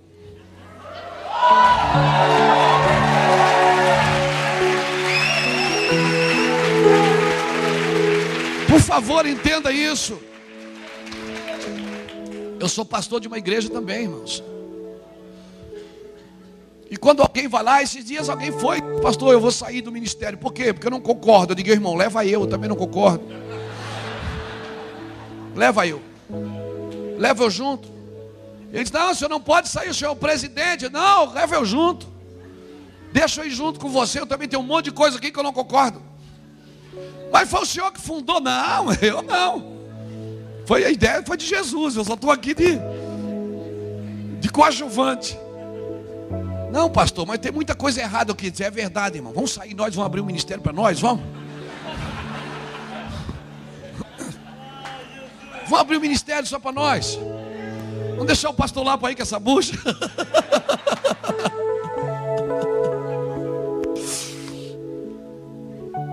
Irmãos, eu disse: você tem a opção de sair, eu não tenho. Eu tenho que ficar. Porque quando Deus disse, eu te chamei, eu digo: tá bom, eu acredito. Eu tenho que ficar, eu não tenho opção. Eu tenho que ficar. Eu tenho que ficar quando eu prego domingo, tem gente que não gosta e vai embora e vai para o Facebook falar mal de mim. Eu tenho que ficar quando pessoas sentam na minha frente estão dizendo, paz, é mentira. Eu sei que é mentira, está escrito na cara do cara que é mentira. Mas eu não estou preso a isso. Não me ofende, porque Paulo diz assim: ó, embora eu sendo livre de todos, eu me faço servo de todos. Sabe quando é que eu consigo servir uma pessoa? Quando eu sou livre dela. Eu sou livre da crítica e sou livre do elogio. Então ela não me prende. Ela me critica, eu amo. Ela me elogia, eu amo. Então não está nem aí.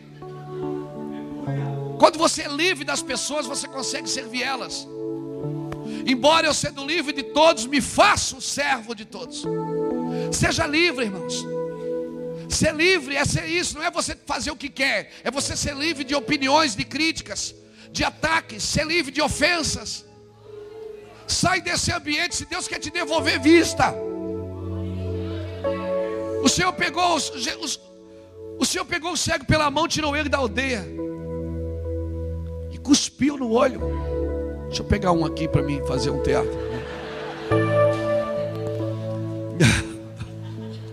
Ele cuspiu no olho, cuspiu no olho do cara e perguntou: O que tu vês? Ele não perguntou, você está enxergando? Ele não disse você está enxergando, ele disse o que tu vês.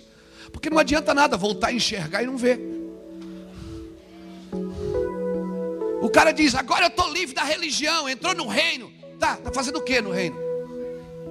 Tá vendo o que?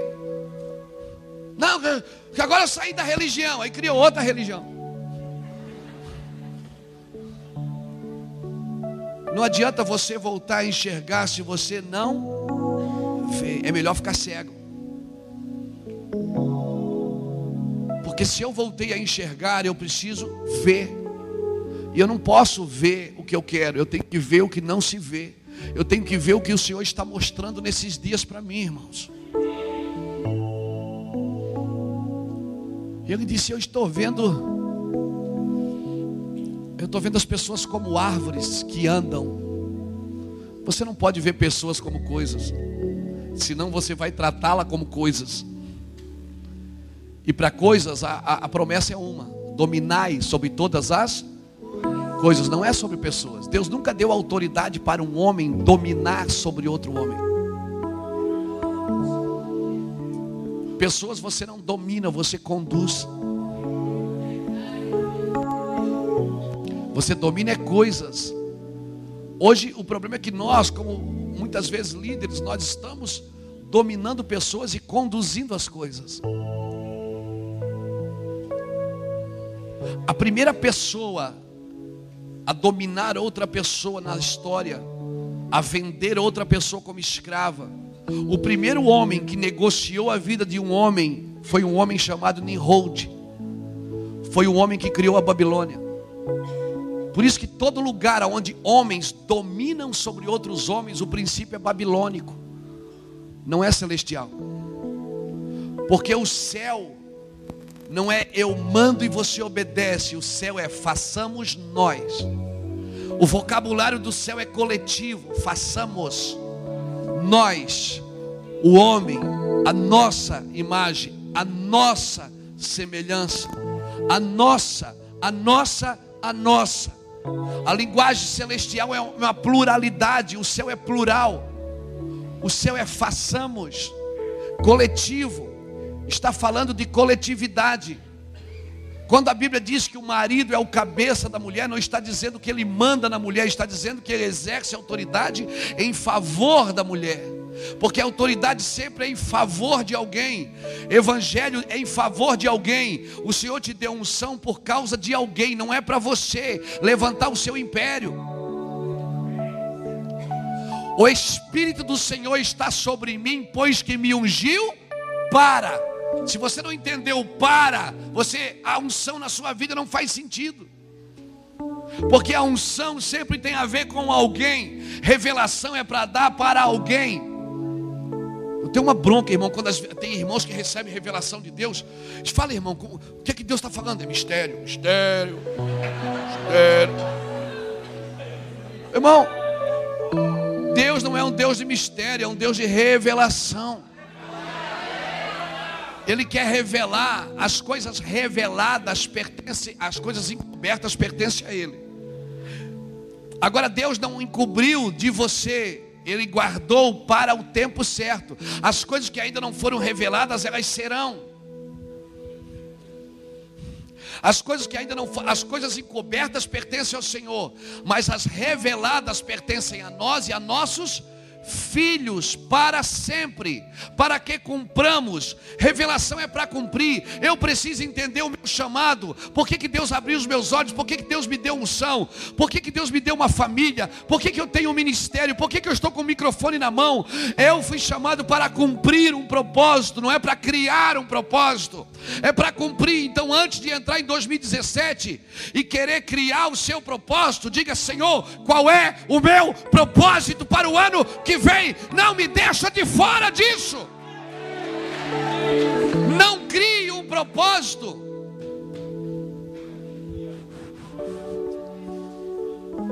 Eu nasci para cumprir um propósito.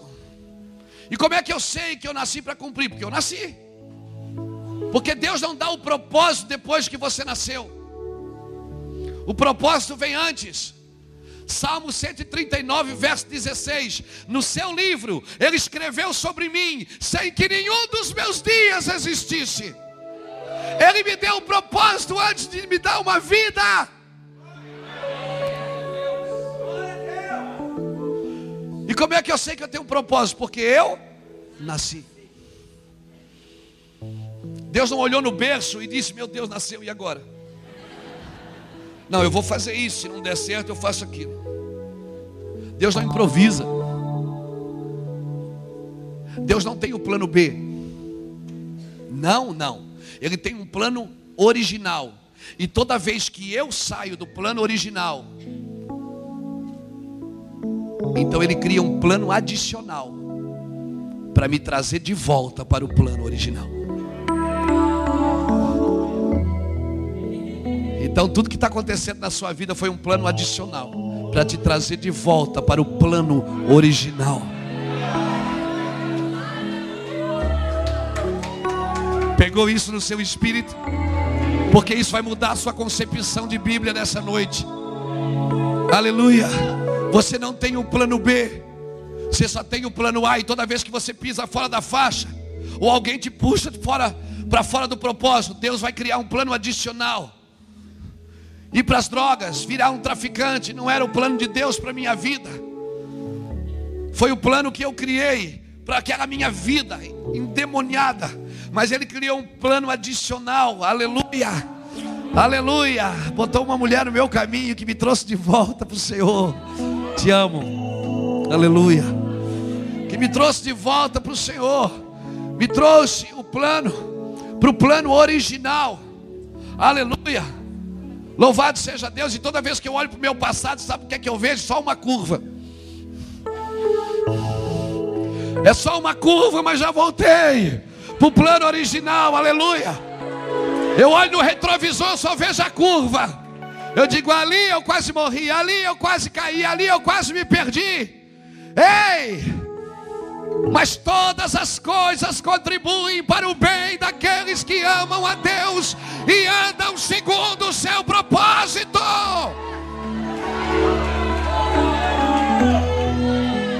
O que tu vês? É importante que você veja corretamente para você dar resposta para o lugar que Deus te colocou. O que tu vês? É importante que você veja. Aleluia. Glória ao nome do Senhor Jesus Cristo. As coisas do céu, querida, elas não são automatizadas. Elas não são automatizadas. Você não coloca uma moeda aqui e sai a comidinha ali. Você não, não perde peso sem comer. Não é essa propaganda que passa na televisão. Continue perdendo peso e continue comendo. Tenha crédito sem ter dinheiro. O reino dos céus não é assim. O reino dos céus tem processos. Amém. Por isso que o Senhor abre a vista, não ficou boa, ele ora de novo. Ele faz de novo. O que é que você está vendo? Eu estou vendo meio nublado, então vem cá de novo. Você tem que ver bem, porque você tem que dar uma resposta para aquilo que Deus está fazendo. Agora tem uma coisa, irmãos, assustadora. Deus vai desabilitar algumas coisas. Quando aquele cego começou a enxergar, o Senhor disse: o que é que você está vendo agora? Ele disse: Agora eu estou vendo bem. Vem cá, meu tio. O que é que você está vendo? Ele disse: Eu estou vendo bem. Jesus disse: Então volte para a tua casa. Onde é que ele morava?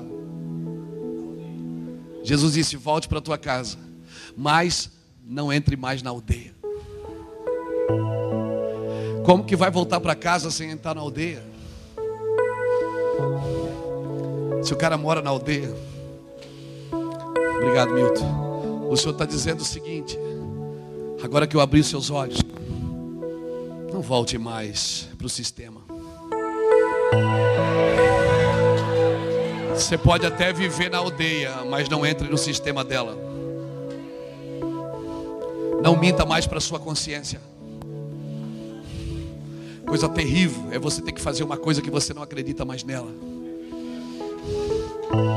Isso é mentir para a consciência.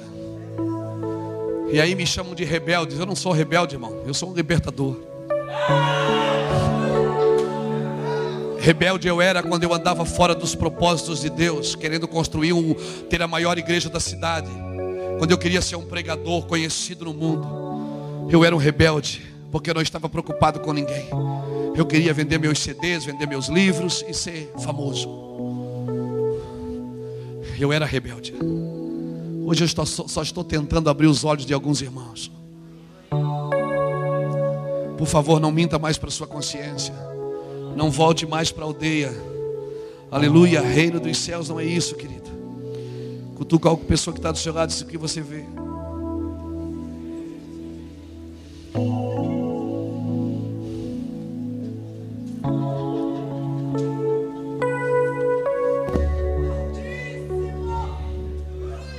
Pode mais. Nós estamos lá desde setembro. Pergunte aos nossos pastores. Domingo agora nós ficamos em reunião o dia inteiro, né, pastor Lapa? Fazendo o quê? Desconstruindo. Tirando sobras que nós mesmos colocamos na igreja. Desconstruindo da nossa imaginação carnal. Coisas que a gente achou que era de Deus, a gente não fez por maldade, a gente fez por imaturidade. Mas quando a glória vem, abre os nossos olhos. Meu Deus, imagina que Paulo fala em 2 Coríntios capítulo 3, versículo 6 em diante. Paulo, não, Paulo fala umas coisas loucas, Paulo. Paulo diz assim: nós não somos como Moisés, que colocava o véu no rosto para que as pessoas não percebessem aquilo que desvanecia. Sabe o que, que Paulo está dizendo? Nós somos melhores que Moisés. Está na Bíblia. Depois você lê 2 Coríntios capítulo 3, versículo 6 em diante. Quando ele está falando das, da glória, da glória da lei, da glória da graça. Paulo diz: Nós não somos como Moisés que colocava o véu no rosto, para que as pessoas não, não descobrissem o fim daquilo que desvanecia.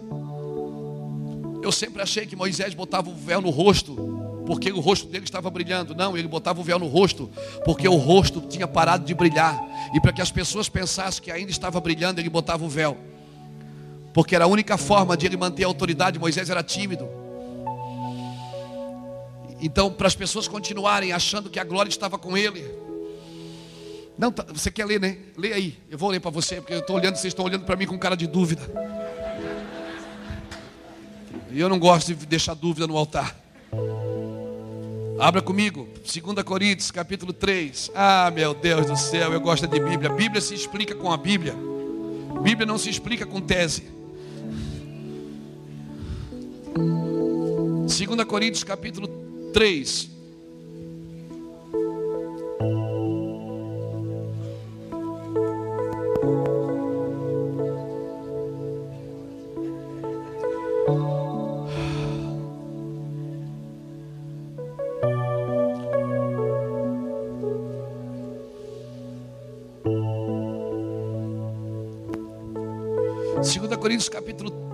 3, versículo 6, olha o que ele diz.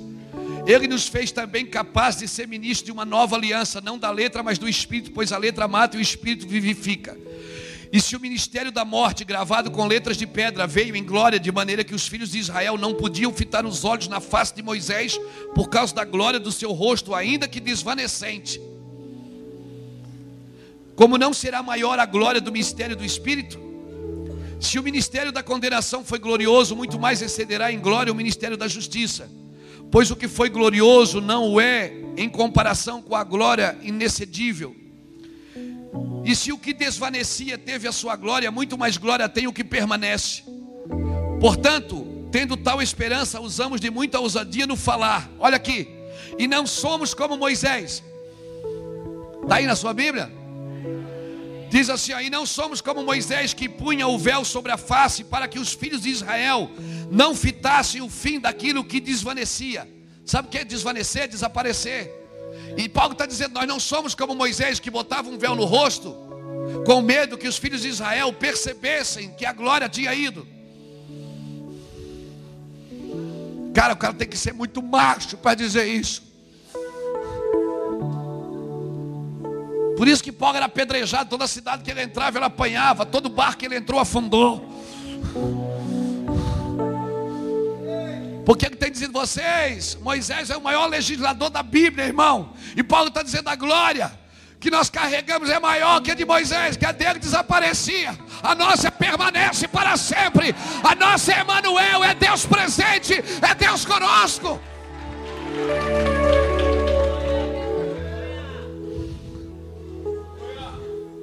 Está aí na sua Bíblia escrito. E nós não somos como Moisés que punha o véu sobre a face para que os filhos de Israel não fitassem o fim daquilo que desvanecia. Mas os seus sentidos foram embotados, pois até o dia de hoje a leitura da, da antiga aliança permanece o mesmo véu, mas foi removi, não foi removido, porque somente em Cristo ele é abolido. Sabe o que, é que Paulo está dizendo aqui? Deixa eu traduzir para uma linguagem luiz herminiana. Paulo está dizendo o seguinte: você que já perdeu a glória de Cristo e fica botando véu no rosto para as pessoas achar que você está cheio do Espírito. Você que fica usando estratégias para as pessoas achar que você está cheio do Espírito. Você que está criando expectativa nas pessoas, botando o véu para as pessoas achar, meu Deus, é glória, é unção, é poder. Não tira o véu e mostra quem você é, você é humano. Você é humano e não é pecado ser gente. Pecado é tentar ser Deus diante dos homens. Você pode jejuar o dia inteiro, você não vai virar anjo, cara. Você vai continuar sendo gente. Aleluia, você vai ser tentado a mentir, tentado a trair, tentado a enganar, tentado a olhar, tentado a pegar, tentado a fazer. Você vai ser.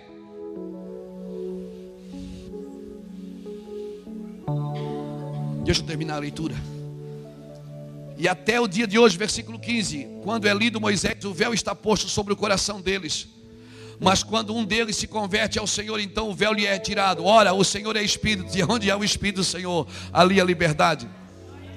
O que é que Paulo está dizendo? Que liberdade é essa? É liberdade de andar sem véu, de mostrar para os outros que você não presta, liberdade de deixar as pessoas ver quem você realmente é.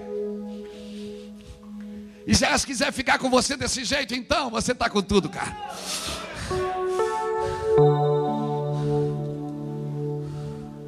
Você não vale nada, mas eu gosto de você.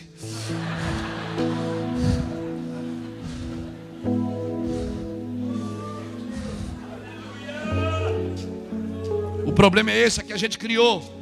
A gente criou um glamour tão grande para quem está ali em cima que a gente tem medo. Nunca vou chegar ali. Não, aquilo ali é muito alto, meu Deus. Não, vocês vão chegar assim, cara. Vocês vão chegar se vocês guardarem o seu coração, se vocês entregarem a mocidade de vocês para o Senhor. Meninas casem virgens. Meninos casem virgem. Não é ser quadrado, ser virgem, é ser puro.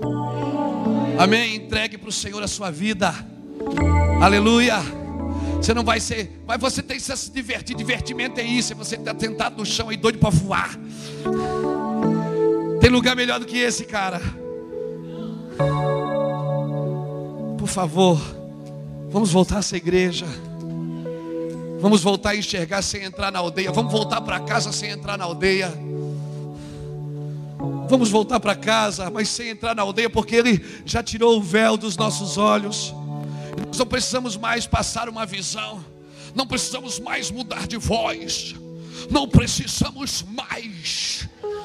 Oh.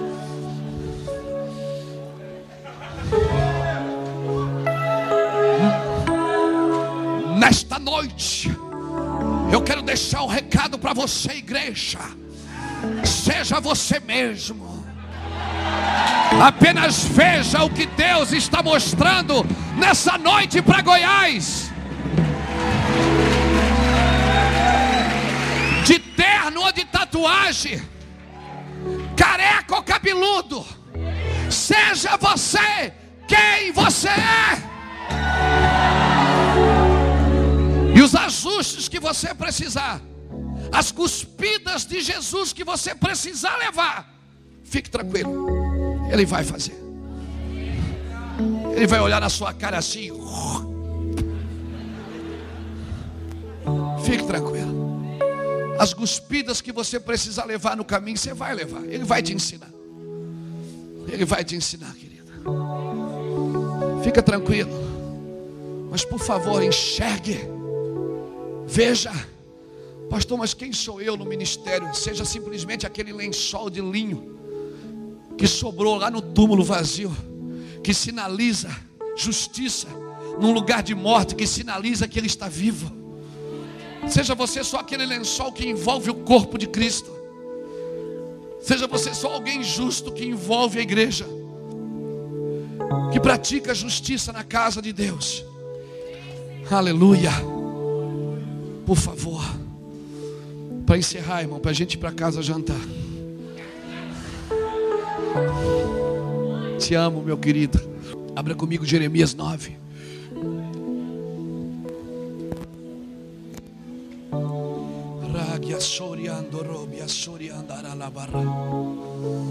Oh Espírito de Deus, eu sei que você está doido para pular. Segura a onda aí. Esse ambiente está carregado. Eu sinto isso. Eu não estou falando isso para impressionar você, não. Esse ambiente está carregado. Agora, se nós não desabilitarmos algumas coisas, nós não vamos entender. Ó. Oh, Noé levou 120 anos para fazer uma arca que ele, que ele usou um ano só. Quando as águas baixaram, a arca deixou de ser relevante. O maior trabalho de Noé não foi entrar na arca, foi sair dela. É muito difícil sair de uma coisa que foi Deus que deu. Você diz, mas foi Deus que me deu. É, mas até o que Deus dá é para um momento. O maior trabalho de Noé não foi construir a arca.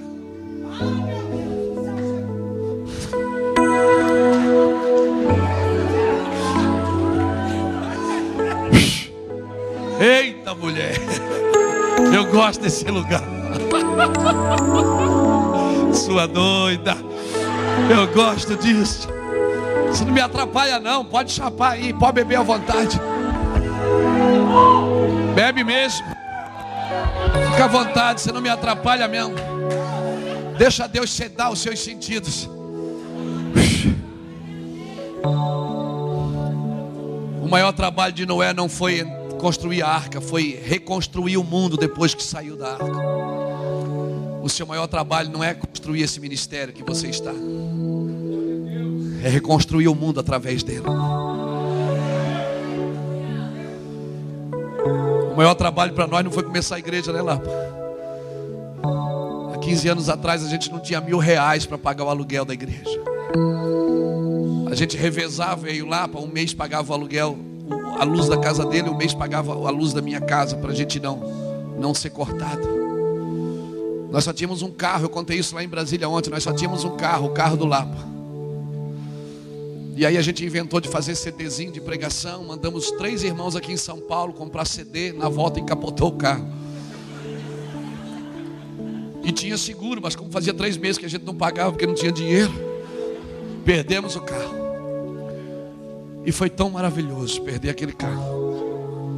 Porque a gente aprendeu coisas com o Espírito Santo. Hoje a gente pode entrar em lugares sem se corromper com eles.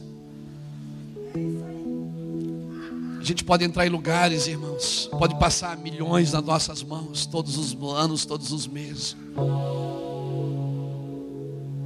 Deixa eu te falar uma coisa, irmãos. Se você não aprender a lidar com a rejeição, com a dificuldade, Deus não vai poder te usar.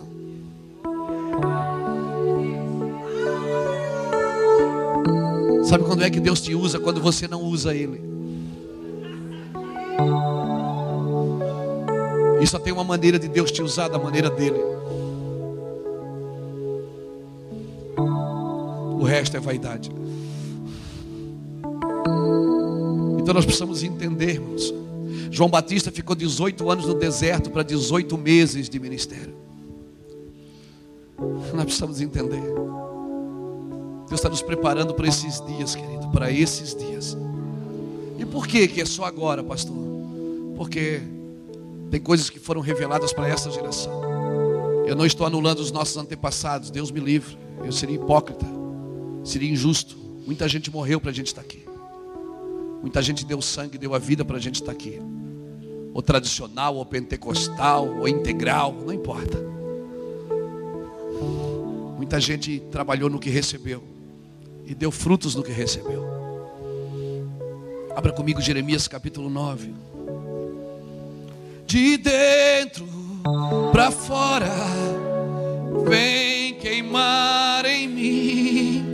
De dentro para fora até me consumir. De dentro para fora vem queimar mim. De dentro para fora até me consumir. De dentro para fora vem queimar em mim. De dentro para fora até me consumir. Segura Jeremias 9 aí. Obrigado, Espírito Santo. Paulo fala em 2 Coríntios capítulo 4, versículo 7, Paulo diz: Nós temos um tesouro no vaso de barro, para que a excelência seja de Deus e não de nós. E aí Paulo começa a dizer: Em tudo nós somos atribulados, porém não angustiados, perseguidos, porém não abatidos, perplexos, porém não desanimados. Levando no nosso corpo morrer de Cristo, para que a vida de Cristo também se manifeste na nossa carne mortal. Por isso nós não atentamos para as coisas que se veem, pois as coisas que se veem, elas são temporárias, mas as que não se veem são eternas. E Paulo diz: embora o meu homem exterior se desgaste, se corrompa, o meu homem interior se renova a cada dia. Paulo está dizendo: eu tenho um tesouro no vaso de barro. O tesouro é o que eu carrego. Todas as coisas que estão nas minhas mãos, o que Deus me dá, é para contribuir para que esse tesouro seja exposto. Tesouro é, é de dentro para fora, irmãos, não é de fora para dentro. O tesouro de fora tem me roubado o tesouro de dentro. Eu tenho negociado, o tesouro de fora tem me tirado o tesouro de dentro. E aí Paulo começa a dizer assim: ó, em tudo eu sou atribulado aqui fora, porém não angustiado aqui dentro, perseguido, mas não abatido, perplexo, mas não desanimado. Paulo está dizendo as coisas que acontecem fora de mim, elas não afetam naquilo que eu carrego. Porque embora o meu homem exterior se desgaste, o meu homem interior se renova a cada dia. Paulo está dizendo: as circunstâncias não mudam a minha mensagem, as circunstâncias não mudam o meu credo, as circunstâncias não mudam o meu tesouro. Eu sou atribulado aqui fora, mas não sou angustiado aqui dentro, sou perseguido aqui fora, mas não sou abatido aqui dentro, perplexo aqui fora, mas não desanimado aqui dentro. Por quê? Porque eu não atento para as coisas que se veem. Eu atento para as que não se veem. Reino de Deus não é exibicionismo, irmão. Reino de Deus é manifestações. O reino de Deus, Marcos capítulo 4, versículo 26, segura Jeremias. Marcos 4, 26, o Senhor diz: O reino dos céus é semelhante a um homem que lança semente na terra e vai dormir. Depois ele acorda, não sabendo ele como a terra por si mesma frutifica. Primeiro a erva, depois a espiga e por último o grão cheio na espiga. Então passa-se-lhe a foice porque chegou a colheita. Olha aqui para mim. Você nunca vai conseguir explicar como a obra de Deus cresce. Porque o reino dos céus é semelhante a um homem que lança semente e vai dormir para não atrapalhar Deus. Por isso que Deus botou Adão para dormir, para dar uma esposa para ele. Salmo 127 diz que se o Senhor não edificar a casa, em vão trabalhos que edificam, inútil será acordar de manhã, comer pão de dores, porque o Senhor dá aos seus amados o sono. Porque quando você dorme, sua alma dorme. Seu corpo descansa, mas seu espírito nunca dorme porque ele é eterno. E o que Deus vai dar a você, vai dar no seu espírito, e por isso Ele precisa tirar a alma e o corpo da frente. E tem que ser dormindo mesmo. É linha direta, é Wi-Fi. Direta no espírito. Aleluia. Entenda isso. O reino dos céus é semelhante a um homem que lança semente e vai dormir. Ele não sabe como. Ele não sabe como. Mas quando ele acorda, cresceu. Sabe por que, que você não vai saber como cresce? Porque é Deus quem faz crescer. Por isso que estratégias têm prazo de validade, irmãos. Me perdoe. Se é você, se você consegue explicar como a sua igreja cresce, então já não foi Deus quem fez crescer, foi você. E se é você quem faz crescer, é você que tem que alimentar. E por isso todo mês tem que criar alguma coisa.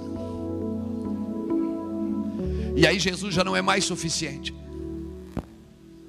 E o dia que Jesus deixar de ser suficiente na sua congregação, então é anátema.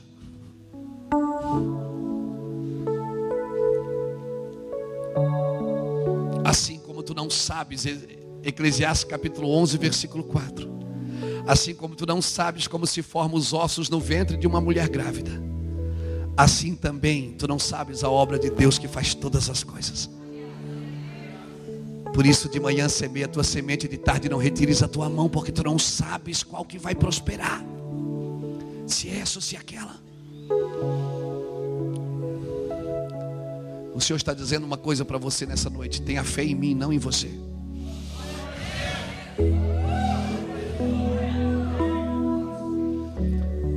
Porque se você descobrir quem eu sou, você vai descobrir quem você é. Jeremias 9, para a gente ir embora jantar. Jeremias 9, 21.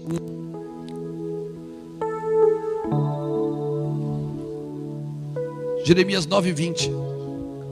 Diz assim: Agora ouvi vós mulheres a palavra do Senhor, e os vossos ouvidos recebam a palavra da sua boca Ensinai o pranto às vossas filhas, e cada uma a sua companheira a lamentação.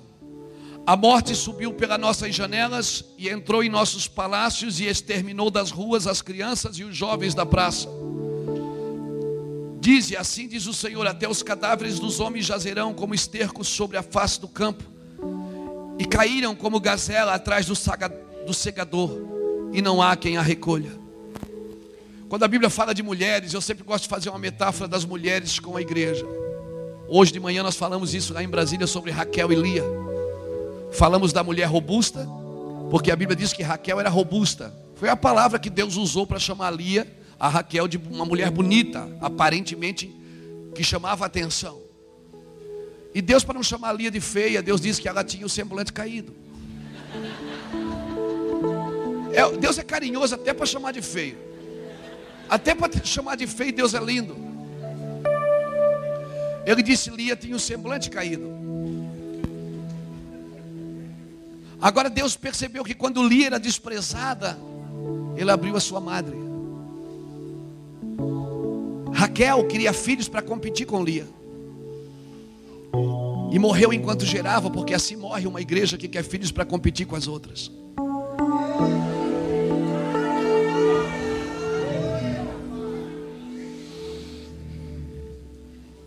Raquel, ela dizia para Jacó: Me dá filho, senão eu morro. Porque eu não aguento mais ver minha irmã tendo filhos. Raquel pegou Bila e disse: Ó, oh, te deita com Bila, minha serva. Ela gera filho e dá para mim. E eu vou criar os filhos no colo. Tem igreja que está disposta a fazer qualquer coisa para ter filhos. É programas em cima de programas. Programas não geram filhos, só geram garotos de programas.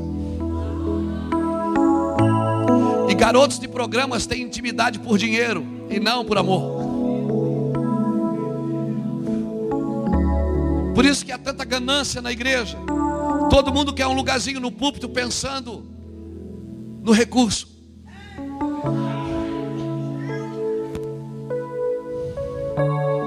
Eu vim aqui pregar evangelho para você, eu vou embora daqui a pouco. Estou nem aí. E como não foi cobrado inscrição, você não perdeu nada. Mas entenda o que eu estou falando. Paulo libera uma palavra em Efésios capítulo 5, versículo 30, ele diz: Deixará o homem a sua casa, se unirá à sua esposa, serão os dois uma só carne. Daí Paulo para e diz: Uau, grande é esse mistério, mas eu me refiro a Cristo e à igreja. Paulo está dizendo assim como o marido se deita com a sua esposa, tem uma noite de amor com ela, gera filhos nela, engendra semente na vida dela. A mulher carrega a criança, mas quem coloca o filho ali é o marido. O Senhor está dizendo: a minha igreja, se ela entrasse no seu quarto, fechasse a sua porta, eu que estou em secreto abençoaria ela. Mas ela prefere se prostituir com coisas, ela prefere fazer qualquer coisa, está disposta a tudo para encher suas cadeiras. Raquel morreu a caminho de Belém, por quê? Porque quando você quer filhos para competir com alguém, você morre gerando. Lia era fraca de aparência, sim, era uma igreja aparentemente feia, sem formosura, sem beleza, mas gerou os filhos ilustres. Gerou Rubem, o primogênito, gerou Levi, da linhagem sacerdotal, gerou Judá, da descendência de Davi, da descendência de Jesus.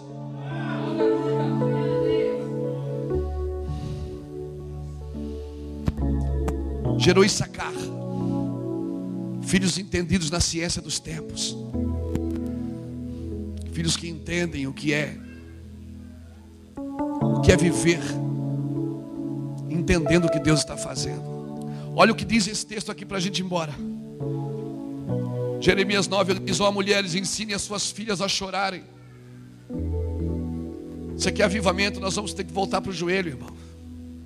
Nós vamos ter que voltar para a oração, para o jejum, gente. Nós vamos ter que voltar para dentro, a, a, cuidar da riqueza que Ele deu para nós.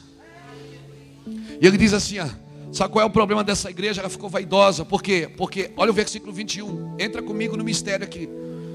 A morte subiu pela onde? Os olhos são o quê? Janela do quê? Da alma, não do espírito. Os olhos do Espírito são a fé, que não atenta para as coisas que se veem. Os olhos são a janela da alma. Por que, que essa igreja se perdeu? Porque ele diz: a morte entrou pelas nossas janelas. Ficamos cobiçosos demais, buscamos coisas demais. Entrou pela nossa janela e se alojou aonde? Nos nossos palácios, está na Bíblia. Tirou dos nossos, tirou o que? Os nossos jovens o que é que o jovem representa na igreja? Jovens sois forte, tirou a força e tirou a criança. Tirou a inocência da igreja. Tirou a pureza da igreja. A vaidade que entrou pelos olhos, expulsou. Expulsou, tirou. A morte subiu pelas nossas janelas, entrou em nossos palácios, no nosso coração, exterminou das ruas as crianças e os jovens das praças. Perdemos a força e perdemos a pureza. Perdemos a inocência da igreja. Mas graças a Deus que o versículo não termina aí. Jeremias lá na frente diz assim: Olha, não se glorie o sábio na sua sabedoria. Depois o 24. Ele diz: Não se glorie sábio na sua sabedoria, nem rico na sua riqueza, nem forte na sua força, mas o que gloriar-se, glorie-se nisto em me conhecer, saber que eu sou Deus que eu faço misericórdia, juízo e justiça, porque dessas coisas eu me agrado, diz o Senhor.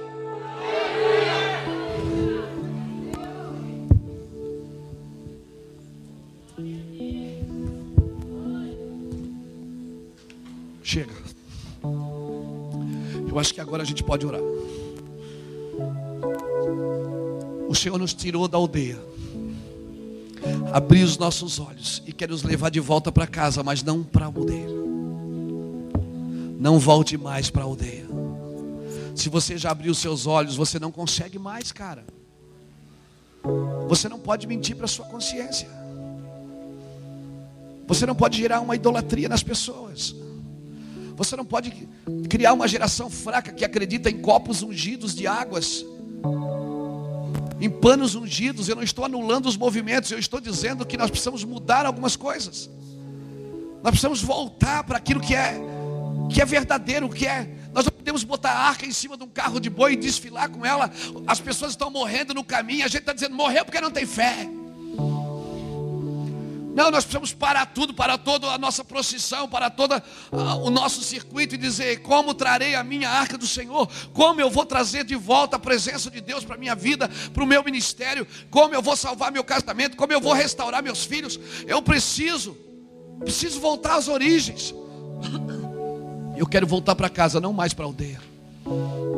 Chega. Irmãos, eu vim aqui nesse propósito. Só nesse. O meu trabalho é esse. O meu trabalho é aquele da mulher sunamita, que quando viu Eliseu passar, disse: Este é um homem de Deus. Esse é o meu trabalho. Identificar os homens e as mulheres de Deus dessa nação. Andar na terra e dizer: Ali vai um homem de Deus. E quando a mulher viu o homem de Deus, o que é que ela fez? Ela disse: Façamos para ele um quarto. Vamos criar um ambiente para esses homens de Deus se juntarem. E ela botou o que naquele quarto? Uma cama, uma mesa, uma cadeira e um candeeiro. Deus falou isso para mim alguns anos atrás, em 2006, quando eu tive que fazer uma cirurgia e parei seis meses de pregar. Quer dizer, eu não parei seis meses, eu dei uma pregadinha, que ninguém é de ferro. Mas eu fiquei seis meses em casa. Dei só duas viagens. E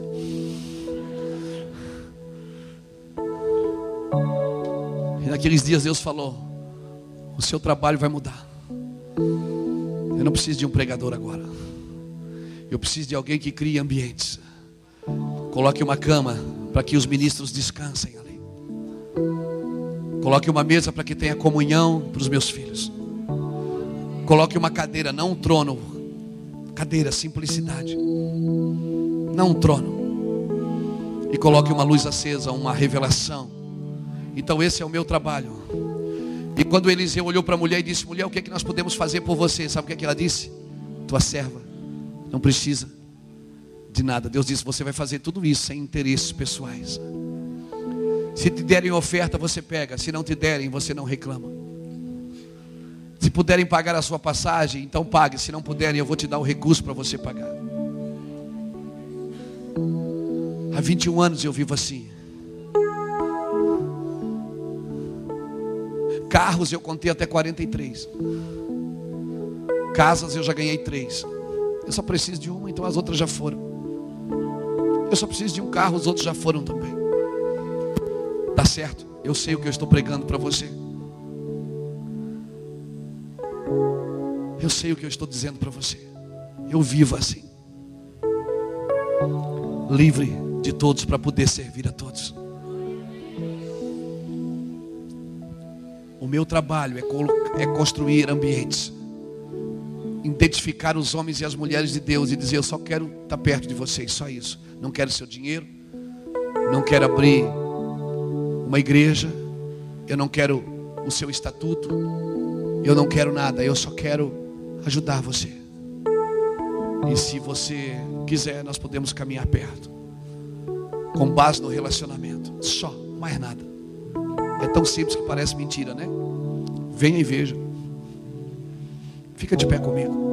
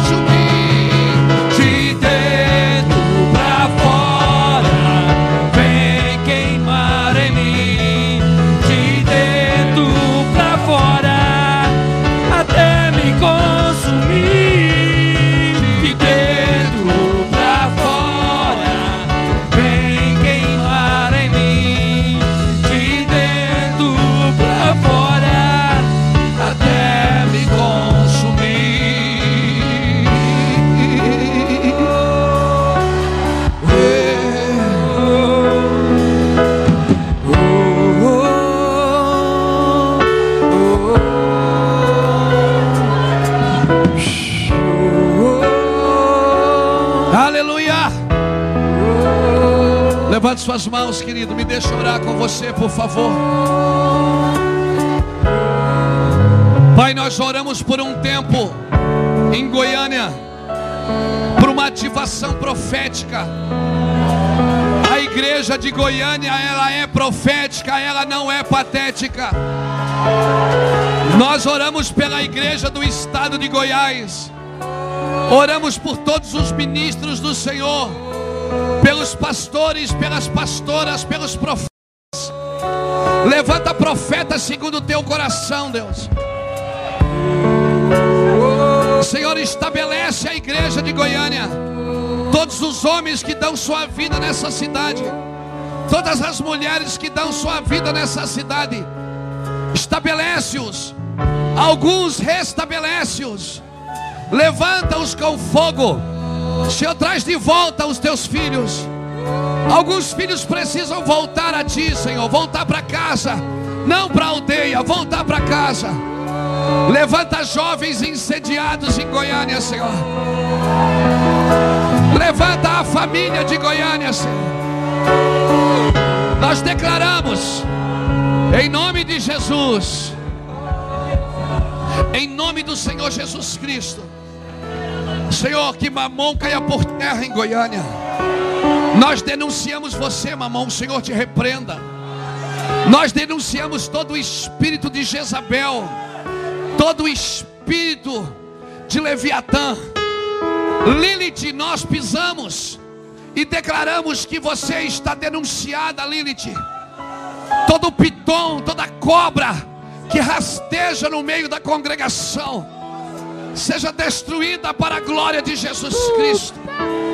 Levanta os profetas, protege a mente dos homens de Deus de Goiânia. Protege o coração dos homens de Deus. Livra-os da ganância, livra o Senhor da idolatria gospel, livra o Senhor da fama inconsequente, livra-os. Em nome de Jesus. Estabelece os casamentos de Goiânia, Senhor. Estabelece os lares de Goiânia. Filhos segundo o teu coração, lares ungidos, filhos protegidos, lares ungidos, filhos protegidos. Nós declaramos sobre os lares de Goiânia, Senhor, o pleno amor do Senhor, a virtude do Senhor. Nós declaramos na igreja, Senhor, pessoas confessando as suas mazelas. Nós declaramos, Senhor, que líderes dessa geração vão se prostrar diante de Ti. E nós, eu me prostro diante de Ti, Senhor. E te peço, por favor, nos capacite. Nós estamos, Senhor, nessa corrida suicida pela morte do eu. Em nome de Jesus Cristo. Desabilita da igreja tudo que precisa ser desabilitado, Pai. Aba estabelece o teu trono, Aba em Goiás. Essa cidade já comeu na tua mão, essa cidade já viveu avivamento, essa cidade já provou de perto a tua glória, Senhor. Senhor traz de volta a glória, estabelece o teu corpo aqui, Senhor, firma as tuas estacas, Senhor. Levanta os intercessores, os proclamadores, os restauradores. Regue abaixo, Cerca a nossa mente de capacidade, Senhor. Coloca a tua glória sobre nós, papai. Nos dá a mão de um hábil, de um guerreiro. Vem com a tua paz, Senhor. Traz paz à congregação, traz paz às igrejas dessa cidade. Nós declaramos, Senhor. Homens que estão engavetados, homens que estão emparanhados, Senhor. Homens que perderam o propósito, traz de volta, Senhor. Derruba a casa de Saul e levanta a casa de Davi em Goiás. Derruba os altares de Baal, Senhor, e levanta o altar de Elias. Levanta Elias em Goiás, Senhor. Levanta Elias em Goiás. Alguém está entendendo isso? Vem com a tua glória, Senhor. Vem com a tua glória.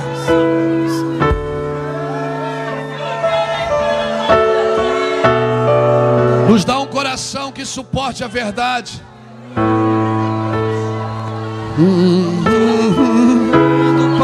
Se não suportamos a verdade, é porque não há verdade em nós.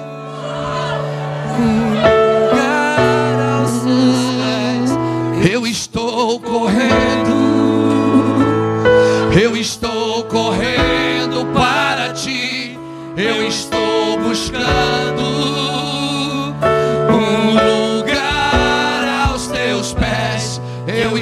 correndo, eu estou correndo para ti, eu estou buscando um lugar aos teus pés, Senhor. Obrigado, Senhor, por essa noite. Obrigado por essa noite tão gloriosa, tão poderosa.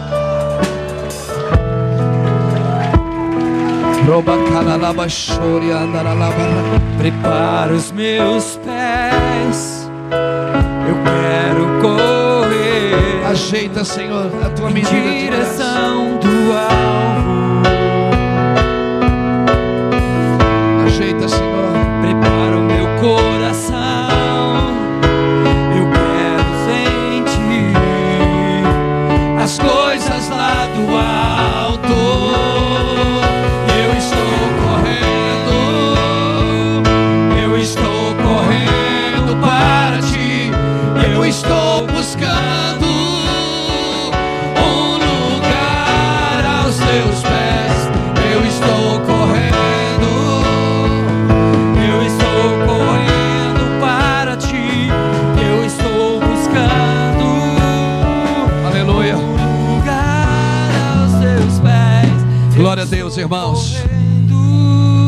Prazer servi-los na mesa do Senhor. Foi um prazer estar com os irmãos. Essa essa reunião foi gravada, depois eu espero que o João Cláudio tenha os materiais aí para servir os irmãos. Eu quero agradecer todo mundo que de, uma, de alguma forma contribuiu para a gente estar aqui, dando a sua oferta, dando o seu serviço. Como diz Lucas 14, 14, não tendo nós com que recompensar, mas recompensado será no dia da ressurreição do justo. Foi um privilégio. Ore pela nossa casa, ore por mim, pela Iraci, pelo nosso chamado. Nós estamos firmes no propósito, batendo firme no chão, sofrendo o que nós precisamos sofrer nesses dias entendendo que existe benefícios na dor, existe benefícios no sofrimento, existe benefícios na perda. E nós estamos com o Senhor. Amém. Foi um privilégio receber tanto de pastores. Leve o nosso carinho ao seu pastor presidente, o nosso carinho às pessoas que congregam com você na sua congregação. Nós só queremos servir, amém? E nos perdoe. Não nos perdoe, não é, se de alguma forma você se sentiu agredido pela palavra. Mas sabe que eu entendo que Deus ofende a mente para revelar o coração. Deus sempre ofende a mente para revelar o nosso coração. Amém. Que Deus abençoe pastor João. Acabou no final. Que o Senhor te abençoe e te guarde. Que o Senhor faça resplandecer seu rosto sobre ti e tenha misericórdia de ti. Que o Senhor sobre ti levante seu rosto, te dê a paz, a paz que excede a todo o entendimento.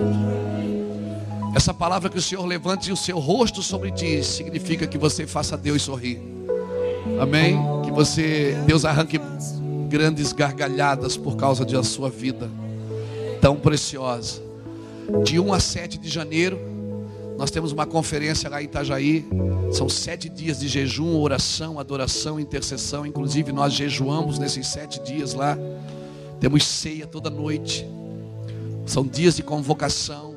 Nós levamos toda a nossa liderança para a igreja. Inclusive, dormimos na igreja os sete dias. Talvez não vai ter lugar para você dormir, mas você é convidado se estiver lá pelo sul. Amém?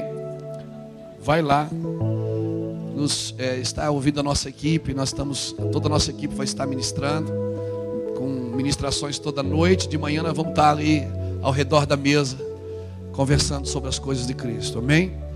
Foi um prazer, irmãos, estar com vocês. Obrigado, obrigado mesmo. Foi um prazer revê-los. Vão na paz.